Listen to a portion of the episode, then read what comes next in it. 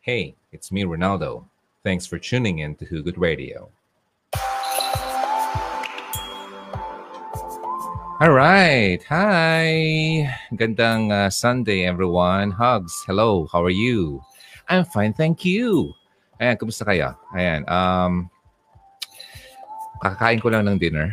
At uh, alas 9, uh, 15 na ng gabi dito sa Pilipinas. At alam ko, alas 4, uh, 15 pala ng uh, hapon dyan sa Kuwait at sa Middle East. At uh, one hour ahead yung uh, nasa Japan.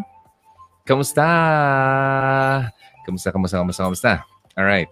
Ayan, uh, mamaya may, may, may ipi-play pala akong ano, um, isang uh, private message. Parang gusto lang niyang mag-share ng uh, karanasan niya about uh, isang lalaking manluloko. Okay? Uh, share ko lang sa inyo. Although sabi nga niya, hindi ko daw da i-play, pero may ginawa akong paraan para hindi siya makilala. Okay? Iniba ko yung kanyang boses. alam niyo man ako eh. So, yun ang trabaho ko. So, audio, ano tayo, um, ano tawag dyan? Well, expert ba? Eh, not, not, not so much. Okay, anyway. Um, basta yun, um, i-share ko na lang kaysa naman ikwento ko pa. Baka abutin tayo ng uh, siyam-siyam. At uh, share ko na lang din. Pakinggan natin ng sabay-sabay. Okay? At uh, sige, um, wait muna natin yung iba dito few minutes before we start, uh, basahin ko muna yung mga nandito uh, kakapasok lang mga wow, mga kasama natin. Ayun, kapag Sunday, may ginagawa ko ay nagkataon lang natapos ko pa lang siya. So, kakain ko pa lang ng uh, dinner. Sabi ko, ano kayong magandang gawin? Kasi naman matulog ka. Bukas kaya may lakad ako eh. Mapunta ako ng Legazpi bukas. Sana, pero parang tinatamad ako. Alam mo naman ako, hindi ako palalabas eh. Uh, kung pwede nga lang, lagi lang ako sa bahay. At uh, bahay lang talaga ako. Okay, kapag may trabaho, tapos yun, napipilitan lang akong lumabas kapag talagang may uh, kailangang uh, lakarin. Yun. Pero kung ako lang naman napipili, mas gusto ko nasa bahay lang ako. Uh, yun ang ano ko eh. Yun talaga nakasanayan ko. Wait lang, may open lang ako. Nasaan na ba yung aking ano dito? Ba't di na siya mag-open? Nasaan kayo ngayon? Anong ginagawa nyo? Kumain na ba kayo? Wait lang, open ko lang to. Ayaw na mag-open. Ala. Okay, anyway. Yes, dami natin. Okay, hi. Uh, mamaya pala, may na-discover ako mga ano, mga videos ko dito sa Hugot Radio sa Facebook na never ko pang na-share sa YouTube. Hmm? Hey, uh, it's me, Ronaldo. Thanks for tuning in to Hugot Radio. I know, I know, right? Wait lang, tanggalin ko to. O, oh, sige. So sabi ko nga, i-share ko yung mga uh, videos ko na never ko pang na, na-post sa YouTube. Kaya magkakaroon tayo ng mga bagong content. But tonight, ang gagawin ko ay uh, magbabasa lang ako ng uh, ang dami as in, grabe. Pambihira talaga. Wow. Sobrang uh, saya ko na nakakatanggap ako ng messages sa inyo. Pero sobrang hiya ko at di ko na sasagot lahat kaya, uh, I mean, hindi ko nasasagot agad-agad. Okay? Uh, kasi sobrang dami. Mm-hmm. Ang gagawin natin ay uh, magbabasa tayo ng ilan, then uh, mamaya ipi-play ko yung isang uh, uh, audio message. Uh, don't worry, if you're listening, uh, yung pangalan niya, iniba rin naman niya. At uh, ako na rin ang nagbago ng kanyang boses, so hindi niyo sa makikilala. Okay? Ayun. So, well, wait lang ha. Uh, check ko lang muna kung working. Sana marinig nyo. Ano? Anyway, uh, greet ko lang muna yung mga nandito. Hi! Hi, Grace Sevilla. Hi, Kuya. Kumusta ka naman, Grace? Kamusta ka? Happy Sunday to you. Long time. No here, okay? Uh, no see pala, okay. And uh, yun, si Grace, uh, nakilala ko to sa isang uh, show na favorite namin. Last year yun, Grace, no? yung uh, night chats with uh, RJ, Mark, and Brian. Okay, sa ano yun? Um, uh, FEBC, uh, DCAS sa Manila. Ang uh, wala na yun. Uh, natapos na yun after three years. Gusto-gusto ko lang pakinggan yung tatlong yun. Eh. Ang gagaling. Okay, super galing. Okay. Nakakamiss nga eh. Sana bumalik sila. Okay, anyway, um, I don't know kung nandun, nandun pa yung uh, mga contents nila sa sa page nila. Uh, night chats, night chats, ganon. So, yun. Si Grace, thank you. Si Isabel Bacala nandito. Hi, DJ. Good evening to you lang. I'm watching sa Hong Kong. Anong oras sa Hong Kong natin? Natin, ha? Ah. Lou Makatangay. Hi, hello. Si Grace, bakit di mo share yung storya ko, kuya? Oh, meron ka pinadala? Really? Sige nga, sige nga, i-resend mo nga. Talaga? Sana mahanap ko. Sobrang dami, Grace. Grabe. Anyway, sige. Padala ka. Okay? Share natin yan. Jocelyn uh, Raymond de la Cruz. Good evening, D. Sharon. How are you? I'm good. God bless watching from Lebanon. 3.16 pala ng hapon. Aba, talaga naman. Kanina nakakatawa na. kung ano nung ginagawa ko sa mukha ko kanina. Kung nakita yung uh, live ko kanina, wala. Wala akong gawa. Eh. Ayun. So, yung mga nagtatanong, uh, yung pictures niya, ay uh, yung picture na pinada, pinahost ko kanina, um, ano siya eh, healing clay ang tawag doon. Okay? Uh, Indian healing clay. Uh, yun, pinost ko yun, yung mukha kong parang uh, simentadong mukha. Hanapin nyo na lang. Okay, si Jackie uh, Alimodin, uh, nakahabol na rin. Okay, o nga eh. Ano pa lang, start pa lang tayo. Sandra Collins uh, Goodison. Hi DJ, uh, pabato naman. Ano gusto mong ibato ko sa kaya? Um, wala akong bato dito eh. Joke lang. pabato naman. Okay, hi Sandra, kumusta ka? Ayan. Maraming salamat. Daisy uh, Buen Suceso. Okay? Uh, Camila, thanks good uh, God, you're here now, DJ. I'm glad because today is my day off. Uy, talaga? Wow, enjoy. Sunday day off, ha? Ganda nun. Mm, naalala ko nung uh, nasa Makati pa ako, nag-work ako sa, nung callboy pa ako sa Makati. Uh, wala akong trabaho usually kapag Sunday. Yan. after ko magsimba in the morning, diretso na ako niyan, magsisine ako niyan hanggang sa maximum of uh, three movies. Kapag sobrang ganda talaga yung mga movies, inuubos ko yan. Mayaman. Imagine, tatlong pelikula sa isang araw. Pero ano, uh, nangyayari talaga yan. Pero minsan, kung hindi naman maganda, isa lang. Basta laging mayroon. Yun.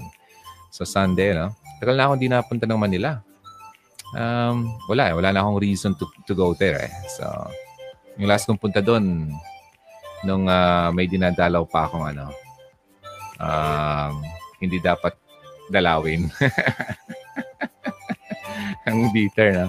Okay, anyway, Yamba, Yamba Mones, Ian Moore. Hello po, DJ. Good evening po, watching from Saudi. Duran Rebecca, or Rebecca. Uh, hi, DJ Ron. Hi. Sienna Javier. Hello po, DJ. Watching here sa, sa kwarto. Okay, all the way from Hong Kong. Wow. Mamaya yung i-share ko pala, um, makaka-relate kayo kasi siya ay OFW at uh, na-fall siya sa isang lalaki i-share niya yung kwento at meron siyang uh, lesson para sa ating lahat. Okay? So, yan. So, hintay, hintayin natin yan. Uh, si My Nob Nob. Hello po. Uh, watching sa Kuwait naman siya. Si CJOE, uh, CJOE. DJ Ron, nakahabol din ako. Nice to see you again. Thank you. Likewise, Sandra Collins. Hi, DJ Ron. Pabati naman. Akala ko pa, akala ko pa ba to? Kaya pala eh. Wala akong ibabato sa iyo. Anyway, uh, pabati. Sandra, maraming salamat. And si um, Almoden. Mm. Hi, DJ Ron. Nice to see you again. Enjoy naman ako makinig sa iyo sa mga tips mo. God bless you. Ah, God bless you too. Thank you. Si Jules Aguila. Hi, DJ. Hi. Si Manilin uh, Malaka. Hi po. Good evening. Si Jonalyn Victorino. Hi po, DJ. Natutuwa ako kapag ma- nanonood ako ng mga videos and advice mo. Kasi relate ako uh, napapangiti ako. Next naman. Buti naman nakakapa, nakakapangiti or napapangiti ko yung mga nanonood. Kasi alam ko kung gaano kalungkot, di ba? Uh, kapag medyo, yun, homesickness, malayo sa pamilya, layo mong iniisip yung uh, kalagayan ng pamilya mo at malayo ka. So, uh, sabi nga nila, ang uh, way lang talaga to uh, suppress yung uh, kalungkutan ay nanonood sila ng mga videos, mga yon sa Facebook, sa YouTube, and uh, mga ganon. And itong uh, isi-share ko, dahil sa sobrang boredom niya, yun ang nangyari sa kanya. Okay? So, abangan niyo yan. Okay, Analisa, good evening po. Sa bahay lang po, watching from Capiz. Oy, sa Capiz ka pala. Maraming salamat. Buti naman malakas yung internet natin dyan. Ayun, si Richelle uh, Bermudez. Hi, Teacher Ron. Galing. Nakahabol ako sa life mo. Yes, musta po? I'm good. Thank you. Kakakain ko lang. Kanina nga wala akong balak kumain eh. Pero sabi ko parang gutom ako. Hmm. Kasi kumain ako ng tatlong malalaking uh, saba.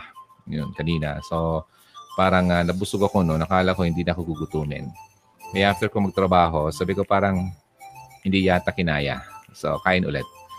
Ayan, ganun talaga eh. Kapag uh, medyo ano, uh, stress, kailangan mong habulin ng gutom.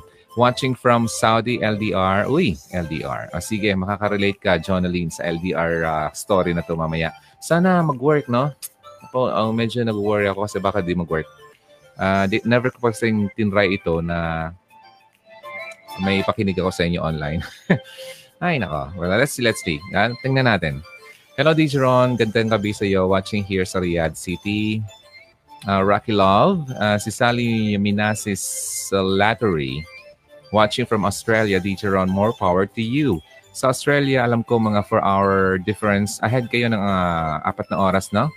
So, alas 9 na dito. 10, 11, 12. 1 o'clock na dyan. Oh, gising ka pa, Sally. Thank you so much. Isabel Bacalya, uh, 9.20 then, Beacheron, parehas din sa Pilipinas. Oh, okay. Yeah, no? Hong Kong and uh, sa China, parehas na naman yung oras natin.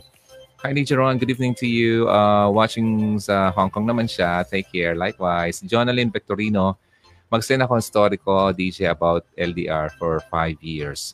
Wow. So, ano nangyari na? After five years, ano nangyari? Kwento ka naman dyan. Mm. Dapat ha, ah, LDR, hindi niyo masyadong pinapatagal na. Hmm? Dapat meron kayong time na magka, yung magsama na kayo talaga for good. Hindi yung uh, laging LDR for life. Di ba? So, pangit yun. Okay, and uh, De La Cruz, hi DJ. Hi, si Mai Nob Nob.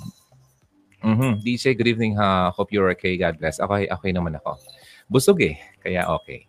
Uh, Sandra Collins, wow, narinig ko rin naman name ko. Super thank you, DJ Aaron. You remind me of my friend na makulit din. Talaga ba? Next naman. Ayun, sabihin mo sa friend mo, ano, uh, manood din siya. Jenny Javier, hi po, watching from Israel. And si MMPC Lawrence, uh, hi DJ Ron, good evening. Uh, sa Hong Kong naman siya. Si Richelle Bermudez, nice, interesting. But puti na lang naabutan ko. Kagaling ko lang or kagaling ko lang sa uh, galing ng day off. Okay, Merry Christmas in advance. Uy, sobrang advance, no? O nga naman pala, December 2 na pala ngayon. So yeah, valid. Sige. valid yan. Pero mas valid yan kung ano, may uh, padala ka kay uh, ano, sa mga friends mo and sa mga family mo, makauwi kayo dito sa sa Pilipinas ng uh, mas maganda yung celebration mo ng Pasko Ladi Angela Salalima. Hmm, Salalima. May mga Salalima dito. Mm-hmm, Barce. Ako rin po watching from Rojas uh, City, Capiz. Uy, Capiz. Ang layo no, no? Sa, sa, di pa ako napunta ng mga lugar na yun. Mga gusto kong puntahan eh. Uh, sa Rojas City, Capiz pa shoutout naman. Yung mga taga Rojas or Rojas City sa Capiz. Maraming salamat sa mga nanood dyan. Hi, kumusta? Ayan, kung uh, meron kayo siyang event, sabihan niyo ako at uh, malay mo, Mapunta tayo dyan someday.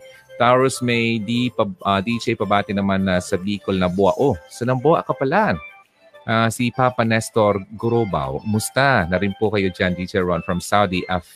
Oh, sa sa Nabuha pala si ano si Papa Nestor uh, Gurobaw. Gurobaw. Hmm, nadad, nadadaanan namin yan eh pag pumupunta kami ng Naga City. Mhm. Uh, uy, si F, nandito si F. Hi, kumusta ka, F? Wow, sa QC naman to. Itong magaling na singer na friend ko na magaling pa magsulat. Yeah. oh, alam niyo na. Yan, si F. Ayan. Si, uh, sino pa nandito? Oy, F pa. Thanks for uh, joining. Uh, sino pa nandito? Ang haba nito, oh.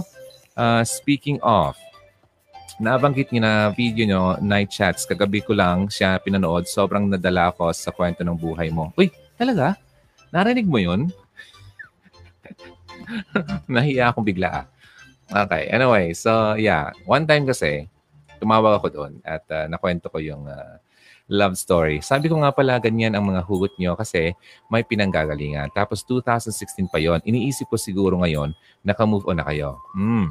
Anyway, uh, taga Makati po ako ngayon. Uh, OFW ako sa Riyadh. I, uh, I'm always watching your video. Minsan nakaka-relate ako kasi or dahil meron din akong pinagdadaanan. But someday, i-share ko po sa inyo kasi sabi niyo marami pa kayong message na hindi nasasagot. Oo nga eh, sobra. Okay, anyway, good luck po pat- parate and God bless. Maraming salamat Daisy, um, Camilla, o sa panood. anyway, kung curious kayo kung ano yung pinag-uusapan namin, punta lang kayo ng uh, YouTube, okay, at hanapin niyo yung Usapang Kalayaan. Yun ang title ng uh, video. At uh, tumawag ako sa isang show. yung night chats nga. Ayun. So, na-share ko lang yon And uh, speaking of uh, moving on, yeah, naka-move on na ako. Matagal na. Kaya nga, nakakagawa ako ng mga videos na ganito because of that. And uh, nakagawa ako ng uh, how to move on uh, video because of it. Okay? So, yun. Ganun talaga eh. Um, kapag na natuto ka, at uh, mas maganda yung uh, hindi mo lang siya sinosolo. Kailangan mo siyang i-share sa iba kasi meron din namang mga taong dumadaan sa, sa, sa same na pinagdaanan mo. Kaya, yun. Kaya nga natutuwa ako at na marami natulungan ng video na yon. Kung hindi ka pa naka-move on, okay, and if you're watching tonight, and if this is your first time, punta kayo ng YouTube mamaya, ha? Hanapin mo yung video na mabilis or mabilis na paraan ng pang-move on. Mabilis na paraan ng pag-move on. Ayun. So, sobrang dami nang nakapanood nun. Che Santos Brownlee. Hi, Dijeron. Good afternoon. Hi. Good afternoon din. And si Janet Lia or Ladiang Haibong. Tama ba? Hi, Dijeron. Watching here sa Abu Dhabi naman siya. Mm, nandiyan yung uh, uh, kaibigan ko na kaklase ko na kapartner ko na na special sa akin. Dami, no? Anyway, hi, Haley G, uh, you. Good evening, Ron. Buti na abutan kita. Hmm, oo nga, no? And si Shea Santos Brownlee, nakahabol ako. Oo nga. Buti naman nakahabol ka. O, tama na, ha? Tama ng paghahabol. Uh, relax ka na dyan. Makinig ka na lang. Manood ka na. Baka madapa ka pa. Yun, si Ratonel O. Eileen. Hi, DJ. Good evening. Uh, watching from sa Hong Kong siya. Si Ray Genetics, oh. Aba? Ray Genetics si ako. Alam mo ba to? Itong friend natin to, magaling to at uh, napaka talaga nakita ko yung page niya eh. I mean, yung profile niya. Halos lahat ng mga nagla-live ng mga DJs and uh, yung mga favorite radio stations niya na, na, na, na, na ano niya. Nasa share niya at uh, I'm so thankful na isa ako doon, doon sa lagi niya sinashare. Pero DJ Ron, bakit di nalabas sa uh, not, ano to to? In live ka. Ayan, late na naman ako. Ah, so you mean hindi mo nalalaman kung nagla-live ako. Okay, so ganito ang gagawin dyan. Punta ka ng Hugot Radio page. Okay? Di ba may like, may follow. Then, when you click on follow, alam ko mayroong ano dun eh, um, see first. Yeah? See first. Then, pag kinlink mo yung see first, meron dong option na pipili ka para ma-notify ka. Okay. So pili ka na lang doon. Hindi ko na yung magagawa dito kasi ako yung admin eh. Iba kasi yung lumalabas kapag uh, kayo yung follower. Hanapin mo na lang yon para lagi kang updated. And also sa YouTube, ganun din gagawin nyo. When you click on subscribe, just click on the bell icon, yung uh, bell icon na sa lower left portion. Or right, if you're, yeah, sa harapan mo, sa lower right portion, meron doon bell icon. I-click mo yon para ma-notify ka every time na meron akong bagong i-upload na video. Watching from Hong Kong. Oh, nasa Hong Kong ka ngayon? Really? Okay, Hong Kong din nakakawi lang galing ng day off. Church din, gala-gala din. Oh, that's nice. Kapag Sunday like kayo mag-church ha. Kung may time kayo lalo na. At uh, kung wala naman, sabi ko nga, uh, meron tayong, uh, every Sunday, meron tayong piniplay na online sermon. Uh, punta lang kayo ng, or download nyo lang yung Hugot Radio app, yung music app yun ha punta ka ng Google Play Store, hanapin mo yung Hugot Radio, i-download mo yon and you can listen to, uh, you know, your favorite music 24-7. Then every Sunday, uh, may piniplay ako at 10 a.m. and may replay yan 4 p.m. Uh, ng sermon. Okay, so ganda yon. And every day, meron tayong mga piniplay din ng mga podcast din na hindi ko manggawa pero gusto kong i-share sa inyo kasi mas uh, ma-enhance yung learning nyo. Na, na, hindi lang ako lang lagi nagsasalita. So at least meron din mga ibang tao din na mas mga may alam kaysa sa akin na kinukunan ko rin ng uh, idea. Eh, nakakatuto din ako. So gusto kong i-share sa inyo. So yun, piniplay ko rin naman yun. So, and also dito sa Tugot Radio page sa Facebook, meron akong mga pinay, sinishare dyan yung Asa Ka Pa, yung Faith Matters Too, ganun-ganun. Yan. Mga ganun. Okay? So, abangan niyo yan. Para naman hindi kayo ma-homesick. Si Sai Datiles, Hi po DJ, ang pogi mo. Niaks naman, talaga naman. Hindi naman. Tama naman. Maraming salamat. Tama lang naman. Talagang tinanggap ano. Anyway, maraming salamat. Okay, and si Mylene Carpentero. Good evening, DJ. Magandang gabi. Magandang gabi sa iyo.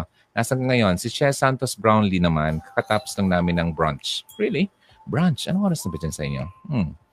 Ah, so kung mga alas 4.30 na dyan, nagka-brunch ka pa lang. Ano bang topic natin today? Today, ang gagawin natin ay um, meron akong ipi-play na nagpadala kasi sa akin ng uh, audio message. Okay? At nagkwento siya ng tungkol sa kanyang uh, love story at yung uh, natutunan niya kasi LDR maganda yun. At uh, kung ano yung natutunan niya, kung anong klaseng lalaki yung kanyang nakilala. Okay? At kung ano yung nangyari at ginawa sa kanya ng lalaki. So, yun ang topic natin tonight. Alright? Si uh, Sasel Ana Sabala. Hello, DJ Ron. Good evening. And watching sa Taiwan naman siya. Love Longer Pinyar. Evening, DJ. Hi.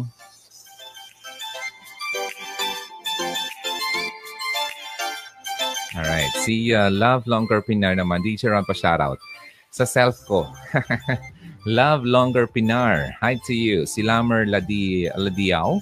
Uh, watching sa Hong Kong naman siya. Okay, ubusin ko lang naman dito ha. Yan, si Sharon uh, Humawan. Uh, dito naman siya sa Kuwait. Ray Genetics, kala ko sabihin mo pang classmate na naging girlfriend. Oh! okay, sige. Classmate ko siya nung high school. Then, lagi kaming magpartner eh. Uh, lagi siyang pinapartner sa akin, ako ang laging pinapartner sa kanya. Ganda yon sobra. Ay. Okay, anyway, um, ano ba nangyari? Eh, alam mo naman ako, isang torpe, hindi ako nakapagsabi sa kanya ng, uh, at saka marami akong crush at meron akong ultimate crush kasi noon. Kumbaga, uh, ever, uh, since elementary kasi, meron talagang crush na crush.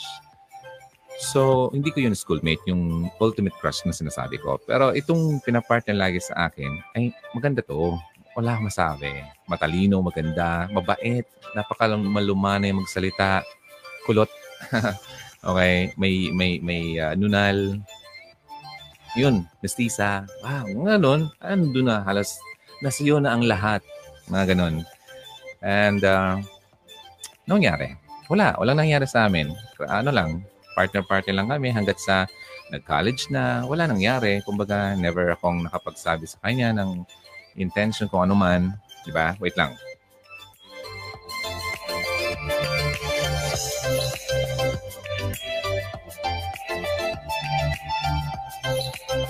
And, uh, wait lang. Kasi gumagaral ka lang boss ko. Then, after that, college na, no? Four years, na siguro siya, five years. Nag-UP siya. And uh, ako naman, gusto ko mag-UP noon. And uh, ang problema,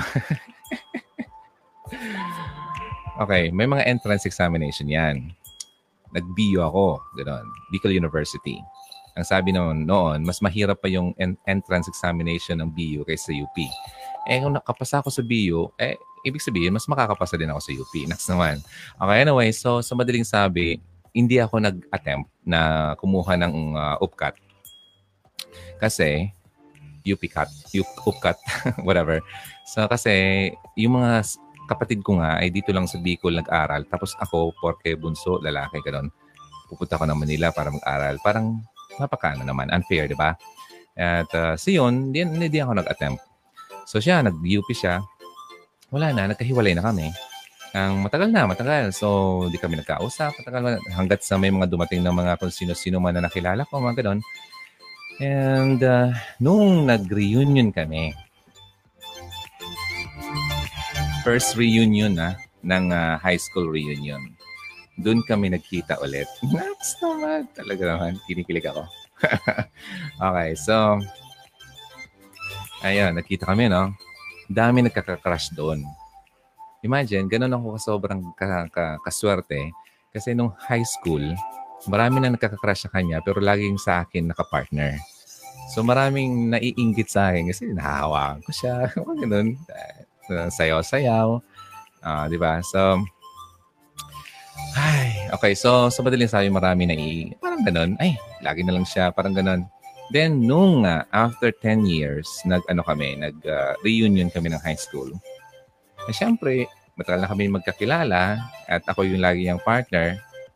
Ako yung nakausap niya that time. So, nilabas ko siya doon sa isang, from sa isang kumpulan kasi sa loob ng, uh, yung event, nandun siya sa loob ng closed ano, uh, venue. So, lumabas lang kami, usap-usap, kamustahan, matagal na panahon hindi nagkita. Naks, nawan. So, syempre, maganda pa rin. Wala pa rin, ay, teka lang. May boyfriend na pala siya noon. Yun nga ang pangit doon eh. So, hindi ako nakapagana, pero di ko alam na may boyfriend. So, pero that time, parang gumaganyan-ganyan na daw. daw. So, hindi naman ako sigurado. Pero that time, malakas na yung loob ko. Malakas na. Hindi na ako nahihiya. Makapal na yung mukha ko noon kasi 2000, oh, nag, nag-DJ na ako noon. Sabi ko nga sa inyo, nakaka, nakakapal ng mukha kapag ikaw ay pumasok sa industriya ng uh, entertainment. Sa pagraradyo, sa pag-artista, kailangan mo makapal ang mukha mo dyan. Okay? So yun, kumapal na yung mukha ko, wala na yung hiya ko, malakas na yung loob ko, kaya ko lang sabihin yung gusto kong sabihin. Ah, sige, de, sige. De, ano, nag-usap-usap kami. Napapansin ko yung mga kabatch ko, tingin-tingin sa akin, yung mga lalaki. Parang, nag, parang iba yung tingin na parang na, na ang gagali. Ganun. Sama yung tingin sa akin. Eh. Parang isi, iniisip siguro na since nung high school pa lang kami, lagi ko na siyang uh, nakakausap. Hanggang ba naman nung uh, mag-reunion kami, kami pa rin. Eh wala eh. So yun. Anyway, so swerte na lang. Then after that, ay, sige, hindi malakas ang loob ko. Ayun, tinanong ko siya kung pwede ba akong manligaw. And uh, pwede ko ba siyang, yan, parang ganun. Masyadong ang mabilis yung attempt ko nun eh. Eh, sabi niya, naka, ang maganda sa sabi niya kasi sa akin, alam mo Ron, wala namang problema sa akin.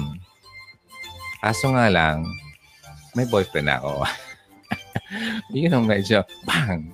Wala eh. Eh, siyempre, um, kapag mayroon na, huwag mo nang pakialaman. Kasi kung ilalagay ko yung sarili ko sa posisyon ng lalaki, ayaw ko naman na may mag-agaw sa aking girlfriend. O wala, ayaw ko naman yung may mag, uh, ano yung mga tipong uh, mag, uh, ano bang term dyan? Papa-hapyaw-hapyaw pa sa girlfriend ko. So, mga ganun. So, po respeto na lang. So, I stop. Then at, at least, alam ko yung kung ano yung nararamdaman niya. So, sabi niya, wala naman daw problema sa kanya. Yun nga lang, may boyfriend na siya. So, ibig sabihin, kung wala siyang boyfriend, wow. Ano sana kami, di ba? May pag-asa. So, wala na. So, yun, nagkataon, wala na. Then, uh, ilang taon naman nakalipas, nalaman ko na lang nagkawalaan na sila. Ang problema naman, nung uh, time na nagkawalaan na nga sila, yun na naman yung time na napunta siya ng abroad. eh ako pa naman, ayoko naman yung LDR. Sa totoo, ayoko. Kasi mahirap, mahirap. At ayoko naman sa mahirapan siya. So yun, wala na. Mga ilang taon naman nakalipas. Then, after nasunda naman ng reunion, ayun, mga nakaraan, usap-usap, pero may mga, may mga na ano na. Kumbaga, syempre, kapag malayo, di ko naman makontrol yung mga ibang lalaki na magpo-forma sa kanya. So I think nagkaroon na siya ng uh, another relationship. Hindi ko na hinahalongkat kasi hindi ko na yan business. Uh, wala na akong ano doon. Hindi ako gano'n na uh, kung i-share, why not? Pero yun, basta parang alam ko lang, nagkaroon siya ng gano'n. But recently, nagkausap kami. Kuya ba? Baka nag- nanonood siya. Hi, hi. Kumusta ka? Hindi ko alam eh. Kasi alam mo ba itong uh, ano ko, ang live ko, si, uh, pinopromote ni Facebook sa personal account ko. Kaya nga nagugulat na lang ako, may mga friends ako dito na hindi naman talaga actually alam na mayroon akong Kugut Radio. Nakikita ko na, oh, nanonood. Nakakagulat. So yun, sa madaling sabi, itong mga nakaraan, humaba na yung kwento ko eh. Nagtanong ka kasi Radionatics. Okay, anyway, madaldal kasi ang DJ. Ganun yun. So mga nakaraan, nagkausap kami. Wala naman siyang boyfriend ngayon. Nice! Hi. Kaso nga lang, nasa abroad pa siya. Yun nga, yun ang problema eh. So, nasa abroad siya. Imagine, wala pa rin siyang asawa. And, magkaedad kaming dalawa. So, kung anuhin mo, ano na ako eh, 37 na ako. So, I think she's 38. Ayan. So, matanda. Yung mga klase ko matanda sa akin isang taon. So, yun. Bakit kaya gano'n, no? Sabi ko nga parang, bakit? Parang parehas pa rin, pa rin kami na walang ano. Uh, sabi nga ni ba, I, don't know. Ah, hindi ko na hindi ko masyadong iniisip yan. Pero nakakatuwang isipin na ano, parang lagi kayong pinagtatagpo. Kaya lang hindi pa talaga yung tamang panahon kasi may mga dumarating dating din na mga left and right uh, sa kanya din, sa akin din, may na, may na meet din ako. Tapos mga ganon. At hindi na hindi pa rin ako ganon talaga kaseryoso na ngayon kasi uh, kung uh, sa totoo kasi masyado na akong maingat ngayon compare sa mga nakaraan kasi uh, ang hirap kasi yung tipong uh, ibubuhos mo yung emotions mo na naman, yung effort mo. Although okay lang naman kasi when you love, uh, sabi nga, wag kang ma-expect something in return. Kaya lang syempre, uh, hindi naman tayo tumat tuma, bumabata. Then kung mag-spend ka naman another uh, year or two or three, then after that, wala din naman mangyayari. Di ba? Sayang. Pero sabi naman ng iba, paano mo malalaman kung hindi mo iti-try? Uh, so yun nga naman, may, may point naman. So bakit nga ba hindi i-try? So let's see. I don't know. Only God knows. And uh, kung talagang pagtatagpuin na naman ulit kami, uh, well, I can, pwede naman ako mag-message sa anytime, but uh, iba talaga eh, parang minsan may mga nakakompare ka na rin, uh, may natatakot ka na rin, mga ganun, mga, kaya nga, kailangan mo talagang, ano, ang wag mo masyadong isipin na yun ang pinaka-ultimate goal mo in life to have uh, someone na uh, yung pinaka gusto mo ng pangasawa. Malungkot ka kasi wala kang kapartner sa buhay. Malungkot ka kasi hindi ka pa nag-aasawa, 37 ka naman, ganun. Huwag mong isipin yon Kasi kapag iniisip mo, malulungkot ka talaga. Pero hindi naman talaga yung pinaka-ultimate na goal natin bilang tao. Okay? Kung maintindihan niyo yung mga previous uh, lessons natin or mga tips ko, mas maintindihan niyo ang sinasabi ko. Okay? Kung, sabi ko nga, sa previous message ko, ulitin ko lang. Alam mo ba ang pagkakaroon ng asawa ay isang favor yan ni God. Pabor. Okay?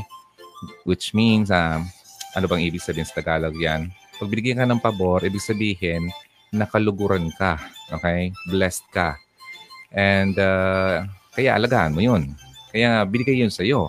Kasi maraming tao na gusto mag-asawa, gusto magkaroon ng uh, partner in life, pero hindi pa nakakaroon ng ganun kasi hindi pa oras. Kaya Kapag binigyan ka na, alagaan mo na yan. Okay? At huwag mong lokohin. Ganun yun. So let's see. Tingnan na lang natin. Bahala na si God. Kung talagang para kami sa amin, kung sino man siya darating, then tatanggapin ko yan. Yun, yun. So, ganun din ang i-apply nyo sa sarili nyo. Ha? And maya-maya, i-share ko na yon Excited ako kasi maganda yung, ano, yung kwento ng babae. At uh, makaka-relate kayo kasi babae ito nagkwento eh. Alright, si Jen Alexander DJ Ron watching from Israel. Uh, Zazel Ana, uh, na-share ko na DJ. Oy, talaga. Salamat.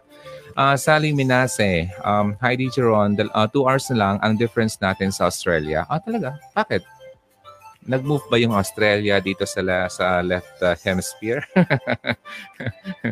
okay, okay. Um, Uh, parati akong nakikinig sa iyo, mga advice mo. Thanks for your advice. Uh, marami akong natutunan. God bless you. Ganun din sa iyo. Si Jessie Gigi, um, DJ Ron, God bless palaging ganda ng face mo. Talaga? Hmm, yeah, hindi naman. Ang sipag mo kasi mag-mask. Hindi naman. Kanina lang naman yon.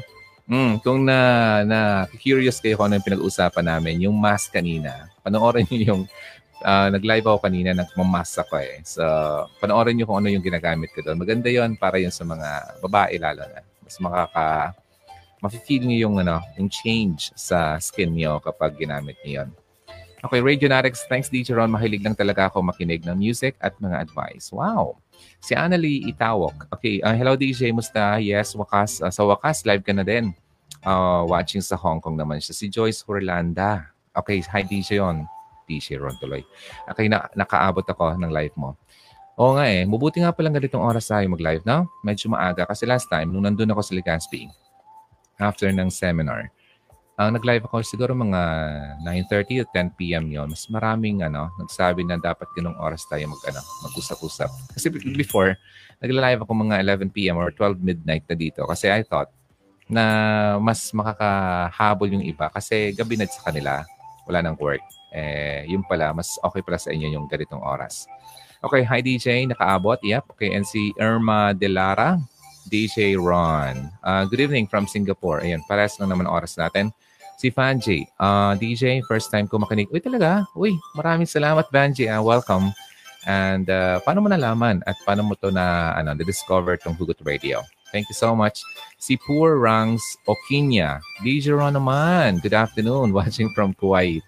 Maraming salamat sa iyo sa Radio Natic ulit. Naka-follow, naka-follow naman ako. Like ako, DJ Ron. Uh, naka-on din naman yung notification. Bakit kaya, no? So that means to say, ang problema natin ay sa ano, sa sa Facebook 'yan. Okay, kaya ganon. Wala tayong control niyan eh. So baka may flaw lang yung uh, coding. O what if ganitong gawin mo? Um, what if lang ah, kasi ginagawa namin sa sa sa technical support. Kapag talagang may problema ang isang software, ang ginagawa niyan, first muna, restart. Kapag ganun pa rin, uh, rin, after you restart your computer or your cell phone, ganun pa rin problema, uninstall and reinstall. Clean install ang tawag dyan. Then after that, you try again. So, ibig sabihin, kaya ginagawa mo yon kasi gusto mong tanggalin yung mga uh, may problema yung software. So, i-install mo siya, bag, palitan mo siya ng bago. So, I think, baka kailangan mo siyang i-update, mga something like that.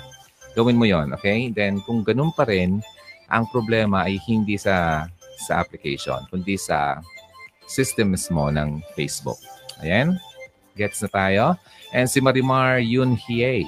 Okay, good evening DJ Ron. Dami kong natutunan sa iyo. O nga no, pati, pati technical information. Uh, YouTube, lagi akong nakasave sa offline para mapanood ko pa ulit-ulit. Oy, good. Thank you so much, Marimar. And maganda yun kasi kapag na kapag na-save mo siya ng, uh, sa download mo na, no, pwede mo siyang mapanood habang kahit wala kang internet, then pwede mo siyang ma-share sa iba. Yan ang maganda doon. And si Princess uh, Kalalagan. And uh, yeah, tama. Uh, miss you. Miss you too. Si She Brownlee, uh, about half one in the afternoon here sa Scotland. Wow! Social! Hmm. Nasa Scotland ka ha? Naku, makakarelate yata ako sa topic natin. Next naman. Kamusta naman sa Scotland natin? Ha? Kamusta yung mga prinsipa dyan? And si Anne de la Cruz, di Jeron, may problema ako. Okay? Ako may asawa po at may dalawang anak. Andito po ako sa Oman. Na ngayon, hirap magtiwala ulit. Asawa ko kasi niloko niya ako dati beef, ano? Dati. Pero sabi niya ngayon, mm, din na daw niya ako sasaktan at magtiti- magtiwala lang daw ako sa kanya. Pero nagsisinungaling pa rin siya at hirap siyang mag-contact sa akin. Ang dami niyang alibay. Wow. Kaso, walang signal na sira yung phone niya. Balak ko na po siyang hiwalayan. Ah. Pero, iniisip ko pa rin po ang mga baby ko. Okay, sino? Nabasa niyo ba to? Okay, Annalie or Anne de la Cruz. Sabi mo asawa mo siya ha? Naku, Anne, Huwag mong hiwalayan. Kasi, kapag iniwalayan mo, ikaw magkakasala yan. okay? Um, asawa mo na kasi, di ba? Uh, hindi maganda yung uh, naghihiwalay at hindi yan gusto ni God. Okay? uh, hindi ka mabibless, ganito ang gawin mo dyan. Pag-pray mo yung asawa mo. Lagi ko yung sinasabi, paulit-ulit, masakit na sa nga, di ba? Pag-pray, pag-pray, pag-pray, hindi naman siya nagbabago. No, that's not true. Okay? You cannot change your husband, but God can change your husband's heart. Okay? So kapag binago ni God ang puso ng iyong asawa, makikita mo, magugulat ka na lang, ay, oo nga, no? Tama talaga si God. Okay, ganun. And, and wag kang ano, uh, pagsubok lang yan sa inyo. Kasi alam mo itong lalaking to, I think sabihin natin, wala naman kasi talang perfect sa atin, di ba? Lahat tayo nagkakasala. So, give him another chance. Second chance. And si God nga, He is a God of second chances. Tama ba? Okay, yeah. So, second chance. So, ang point ko doon, kung si God nga binibigyan ka ng second chance, ikaw pa kaya, di ba? Bigyan mo siya ng second chance. Malay mo ba naman, di ba? Talaga magbabago na siya. Um, sabi mo dito, sasaktan, pero ngayon, na daw niya ako, sasaktan. O, oh, di ka na sasaktan. What do you mean? You mean ang um, sinaktan ka niya physically before? Ha? Sinasaktan ka ba siya ng, uh, ikaw ng physical nitong lalaking to? Okay? Or hindi naman? So, yun, Ann, umpisan mo muna yon okay? Forgive muna. Then, bigyan mo siya ng second chance. Then, while you're doing that, pagdasal mo yung asawa mo. Ako naniniwala sa miracle, bibigyan ka talaga ng uh, ano, ano mo, pag pinagdasal mo yan at uh, hiningi mo kay God, wala. Wala siyang control dyan. Uh, ang tao na ipinagdarasal mo, wala siyang defense sa gagawin ni God sa kanya kapag pinagdasal mo ang isang tao. Huwag mong hiwalayan. Kasi imagine na, yung mga baby mo, kawawa naman, uh, lalaki sila na broken family kayo. Diba, Ann? Isipin mo, um, i-analyze mo rin yung sarili mo. Meron akong uh, video about uh, yung mga nakakabawas ng love ng lalaki sa babae, what if panoorin mo yon then i-analyze mo yung sarili mo. Meron kaya akong nagawa? Yun ha, ha? Hindi ko sinasabing ikaw yung masama. Ang gusto kong lang sabihin sa iyo ay kailangan mo rin tignan yung sarili mo. Kasi may times kasi na kaya yung isang tao ay nakakagawa ng ganito kasi may nakikita siya or may nagawa ka na hindi mo alam na akala mo ay okay, sa kanya pala hindi. Mga ganun. Okay, yung mga 13 signs na nakakabawas ng love ng lalaki sa babae, hanapin mo yun sa YouTube. Okay? And Ann, meron din ako mga tips doon. Gawin mo yun. Okay? Tignan na lang natin kung hindi magbago ang asawa mo. Okay? At ha? Kapag ginagawa mo yon, idaan mo rin, sabayan mo ng prayer. Alright? And meron yung movie, lagi kong sin- pinopromote yon yung War Room. Nandito yon sa Facebook page hanapin mo yung war room. Panoorin mo yon. Maganda yung uh, tinuturo doon para doon sa mga asawang babae na nagloloko or nagpapasaway yung lalaki. Okay? Yun, nandyan, nandyan lang yan sa Hugot Radio. War Room. Okay, kaya mo yan, Ann. Okay? Uh, Daisy Banco, uh, uh, Camila, bakit po kapag sa Apple Store yung Hugot Radio applications is wala? Di ako maka-download. Next naman. Social. Okay, joke lang.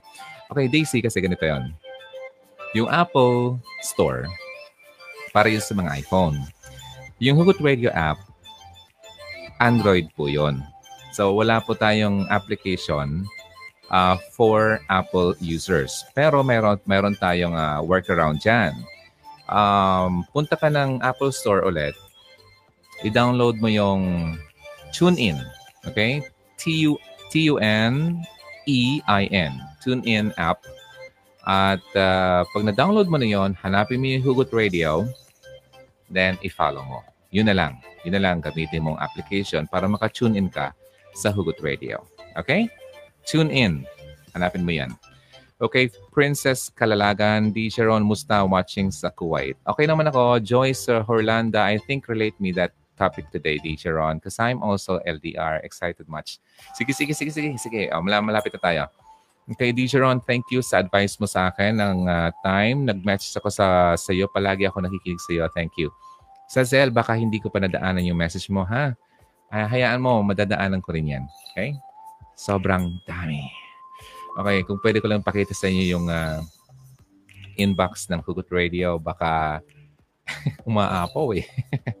okay, Melissa Denlos, hi DJ, si Annalie ulit. Lodi Bunso ka ba sa lahat? Opo, tatlo lang kami dalawang babae. at ako yung bunso. Yung pinaka-panganay kong kapatid na babae, 10 years ang gap namin. At yung pangalawa, 7 years ang gap namin. Yung, uh, panga, yung pangalawa ay nandito. May asawa, may anak, isa. Yung panganay kong kapatid, may tatlong anak. Nurse yon sa US, pero nauna na siya. Wala na po siya sa mundo. At uh, andun na siya kay God. Uh, yeah, namatay siya noong 2010. Uh, cancer. Okay, so yun. Ay, nakakamiss yung ate ko. Ayun, nakikita ko lagi. Yung picture nandyan sa harap ko eh. So, siya kasi yung ano, iba kasi yung, although, good naman kami ng kapatid ko dito, yung pangalawa. Iba kasi yung uh, ate na panganay at ako yung bunso. Eh, love na love ako noon eh. So, yun. Eh, love na naman ako ng kapatid kong pangalawa. Pero iba kasi, makita nyo, um, iba yung ano, iba yung level. Oh, parang ganon. Pero para sa akin, parehas ko sila love. Kasi tatlo nga lang naman kami. so yun. Then, uh, wala, na, wala na akong ibang kapatid. Okay, wait lang. Nasaan na ba yung binabasa ko dito? Ah, uh, uy, nawala. Nawala, nawala, nawala. Okay, um, bakit nawala? Okay, eto na. Si ako, si Netsky. Good evening, Teacher Ron. Na-touch naman ako sa intro mo sa akin. Radionatics ako. Oo nga na. I know, I know. Napansin ko nga, si ako si Netsky at si Regionatics ay parehas. Okay. Hi, thank you. Kakatuwa ka, no? Paano mo yun na, na, ano, na papalit-palit? Minsan ikaw sa Regionatics, ikaw si ako Netsky. Ang dami yatang cellphone. Okay, uh, Rocky Love. Kinikilig ako sa kwento mo, DJ Ron. Next naman, gusto mo ulitin ko? ano pa gusto mo malaman dun sa kwento mo nakakakilig? Ayan. Um, ayun. Anytime naman, pwede ko naman siyang... Kasi tinanong ko siya eh. Um, kung yung isang lalaki kasi parang minangdi ko sa kanya. Then sabi ko, kayo ba? Sabi niya, hindi. Friends lang naman talaga kami. And then, I believe her. Ayun. Kung friends sila, then ibig sabihin, I can try again. But, ay, ewan ko lang ba eh. Para bang, ewan ko, bakit ganun? Parang, hindi ko alam eh. Kayo ah. Para kasing nagiging maingat na ako ngayon eh. Hmm. Why not try again, Ron? Come on. Come on. Okay, kayo din. Kayo din naman. Babalik ko yan sa inyo. Okay, hi Dijeron. Touch naman ako. Okay, uh, di bali Dijeron. Darating din yung girl para sa iyo. I think so. I believe so. Okay, ang naniniwala ako dyan. Si God kasi um, yung timing ni God eh, iba naman sa atin. Malay ko, kung pinipilit ko sa isang bagay o isang tao para sa akin, hindi naman pala yung right time para mangyari yon sayang din naman. Kagaya nangyari sa akin um, Kailan lang ba? Last year. Two years kami noon. Walang nangyari. Ayun. Bitterness. Okay, anyway, uh, Marie Chris uh, Obeda. Hello, DJ Ron. Good evening, musta? Hindi naman ako bitter. Ano naman? Uh, pag naalala ko lang kasi, medyo nakakalungkot. Pero hindi naman ako galit sa kanya. Natutuwa nga ako sa kanya at least, uh, diba, mas nahanap na niya siguro yung talagang gusto niya, mga ganon. At uh, syempre, naintindihan ko naman kasi sabi ko nga, yung uh, yung message ko, kailan ba yon Yung nag-live ako sa Legazpi after kong mag-seminar, meron ako na-mention doon na sabi ko, yung mga times na pinanghinayangan mo kasi uh, isa kasi sa mga goals ng uh, pagkakaroon ng magandang uh, relationship ay ang magkaroon ka ng good communication sa kapareha mo. Ngayon, kapag may uh, good communication kayo, pina, pinaka-ultimate goal nun ay maging open ka sa kapareha mo. Okay? Kapag naging open ka, ibig sabihin, um, sasabihin mo lahat-lahat ng uh, pinagkatago-tago mo. Ah, na tipong ikaw lang nakakalam. Kasi ano siya, eh, gusto mo siyang maging part ng buhay mo. Ibig sabihin, uh, willing ka to uh, uh, open up, di ba? Maging uh, bukas ka sa lahat uh, tungkol sa iyo para sa kanya. But nung time na yon na syempre, ginawa mo na nga and uh, nalaman na niya yung story mo at yun, nakwento niya lahat. Mga ganun. Then, ang nakakalungkot doon kasi yung biglang magbabago after nung malaman niya yung mga bagay na yun. okay, anyway. Uh, so, yun ang nakakalungkot doon. Pero, okay na naman okay lang naman. at least uh, nag-try ka, at least na naging totoo ka, naging honest ka, um, kinonsider mo siya na special sa buhay mo, minahal mo siya, uh, inalagaan mo siya, binigyan mo siya ng attention, lahat-lahat. Uh, naging tapat ka sa kanya. Okay lang yon Okay na yon At least yun na lang ang uh, isipin mo na hindi ikaw yung bad side or bad ano character. So, okay lang yun. Ganun talaga yun eh. Kung uh, nag, ang sabi nga sa isang kanta, uh, seasons change, people change. Okay? Kung ang seasons ay nagbabago, ganoon din naman ang tao. Kaya asahan nyo yan na ang talagang taong uh, hindi totoo or hindi talaga para sa iyo ay magbabago at magbabago yan. Pero once na dumating ang lalaki or ang babae man, if you're the guy, dumating sa buhay mo na siya talaga ang design ni God para sa iyo, hindi yan magbabago. Kaya ano man ang malaman niya tungkol sa iyo, tatanggapin ka niya ng buong buo. Hashtag Hugot Radio. Okay, naging uh, girlfriend mo ba yung Lodi? Sino? Yung uh, kinukwento ko na um, classmate ko nung high school? Hindi. Hindi kami naging. Munti ka na. Munti ka na. Pero, um, you know, uh, hindi natin. Hindi ko alam. Makita ulit kami, baka tanungin ko siya. okay, kilig. Oh, sana kita ulit kayo now, then maging forever na kayo. Wow. Okay, nice story ha. Yeah, maganda nga eh. Maganda magkwento ng mga ganyan. Mga kakaibang kwento. Uh, bihira, bihira ako magkwento ng mga ganyan. Pero once na matrigger mo at matanong mo, eh, okay naman ako. I'm willing to uh, uh, tell a story. Wow, kilig naman ang story mo, DJ, watching from Riyadh. Okay, uh, taas tayo. Hi, DJ Ron. Um, di bali, DJ Ron, darating din yung girl para sa iyo. Yeah, yeah, yeah, yeah, yeah. Good evening. And uh, si Marie Chris Obeda, maraming salamat din. Si That's Right, pangit ang LDR. Alam mo kung bakit pangit ang LDR? Kasi hindi yan talaga design ni God na kayo ay laging magkahiwalay. Kaya nga, di ba, kapag ikaw mag-asawa, aalis ka na sa mga magulang mo at makikipag-isa ka na doon sa mapapangasawa mo. Ibig sabihin, magsasama kayo. Hindi yung maghihiwalay lang naman kayo. Tapos i-continue nyo sa long distance relationship. Nandun papasok yung maraming temptation. Kasi wala, wala eh. Layo kayo eh. At uh, may, sabi ko nga, may mga needs ang bawat isa. Lalo na kapag mag-asawa na kayo, yung lalaki may need. Yung babae ganun din. Sexually, ganun. So, kailangan yun ma- ma-provide mo sa partner mo. Pero kung hindi, malayo ka, LDR lagi, hahanapin yun sa iba. Kaya nandiyan ang temptation. Kaya hindi talaga maganda ang LDR na pinapatagal. Okay?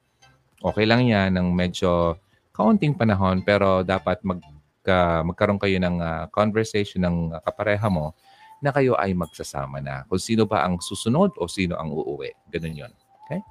Yan ang masabi ko dyan sa LDR. Hindi naman siya totally masama. Masama lang siya kapag masyado yung pinatagal. At uh, nagkaroon na kayo ng anak, tapos LDR na naman kayo. Walang ganun.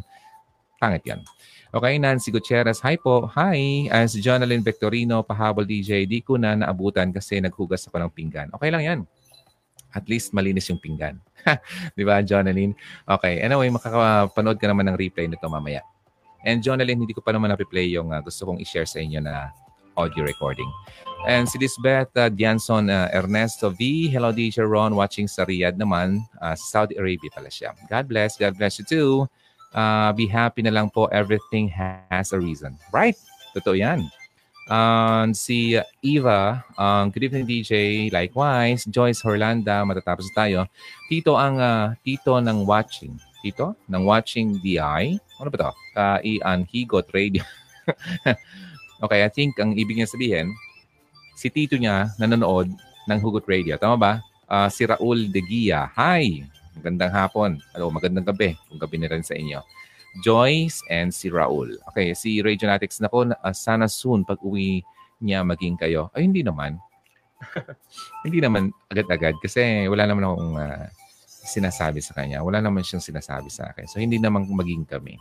So, magkaibigan lang naman kami. Okay, so di ko alam. Malay mo, baka may naniligaw sa kanya. So, yun, hindi ko alam. Uh, hindi ko naman kasi ako nagtatanong. Okay, hindi pa naman masyadong clear. Pero ang, ang, ang alam ko lang, may pag-asa siya sa akin. Ay, may pag-asa. Parang gano'n. Kapal, no? Okay, so may pag-asa, kumbaga. Uh, kasi nasabi na rin niya yan before. Uh, walang problema.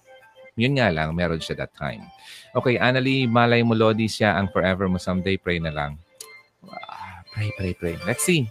Uh, ang pinagpo-pray ko kasi hindi specific person eh. Well, na halimbawa, ito si ganyan, uh, sana Lord siya na. Hindi. I'm praying in general. Okay? So sabi ko, Lord, kung sino man ang gusto mo talaga para sa akin, ibibigay mo yan sa tamang panahon. Hindi ko alam kung sino siya, pero I do believe na darating siya someday. Maybe not today, maybe ne- not next year, kung kailanman. Malay mo, mag-ala Vic Soto tayo. 'di ba? Si Vic Soto, ilang taon na yan? 57, magsa 60 na yata yan. So nakapangasawa pa lang siya kay Pauline Luna. And Pauline is like, siguro mga 28 pa lang siguro, 25, gano'n, di ba? Ayun, so di natin alam. Di natin alam. Okay? Okay, so malay mo nga, sabi nga ni Annalie.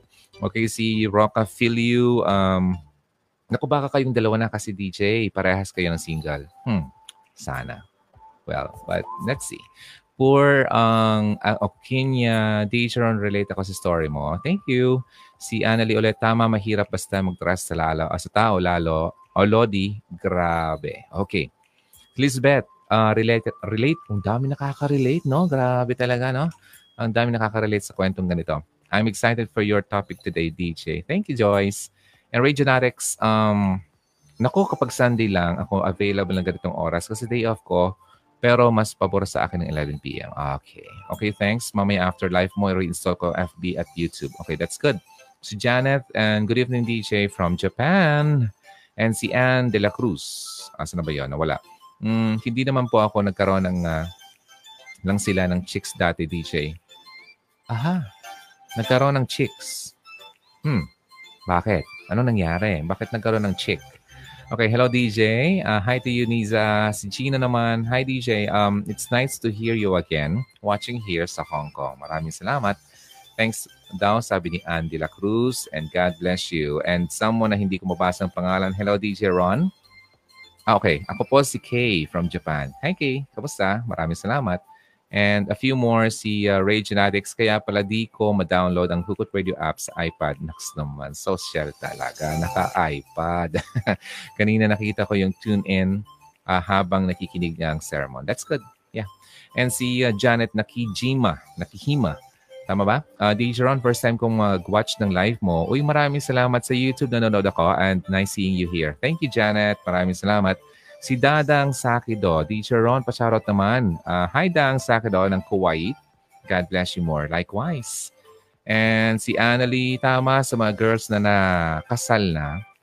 Sana naman, makinig kayo sa payo ni Lodi. Totoo po yun, huwag iralin o pairalin ng pride. Alalahanin nyo ang kasal is kamatayan lang daw ang dapat makapaghihiwalay sa kanila. Tama yun. Kasi um, kapag nung kinasal na kayo, ang witness doon ay hindi yung pare o kung sino man. Nandiyon si God sa gitna ng celebration yung yon. Okay?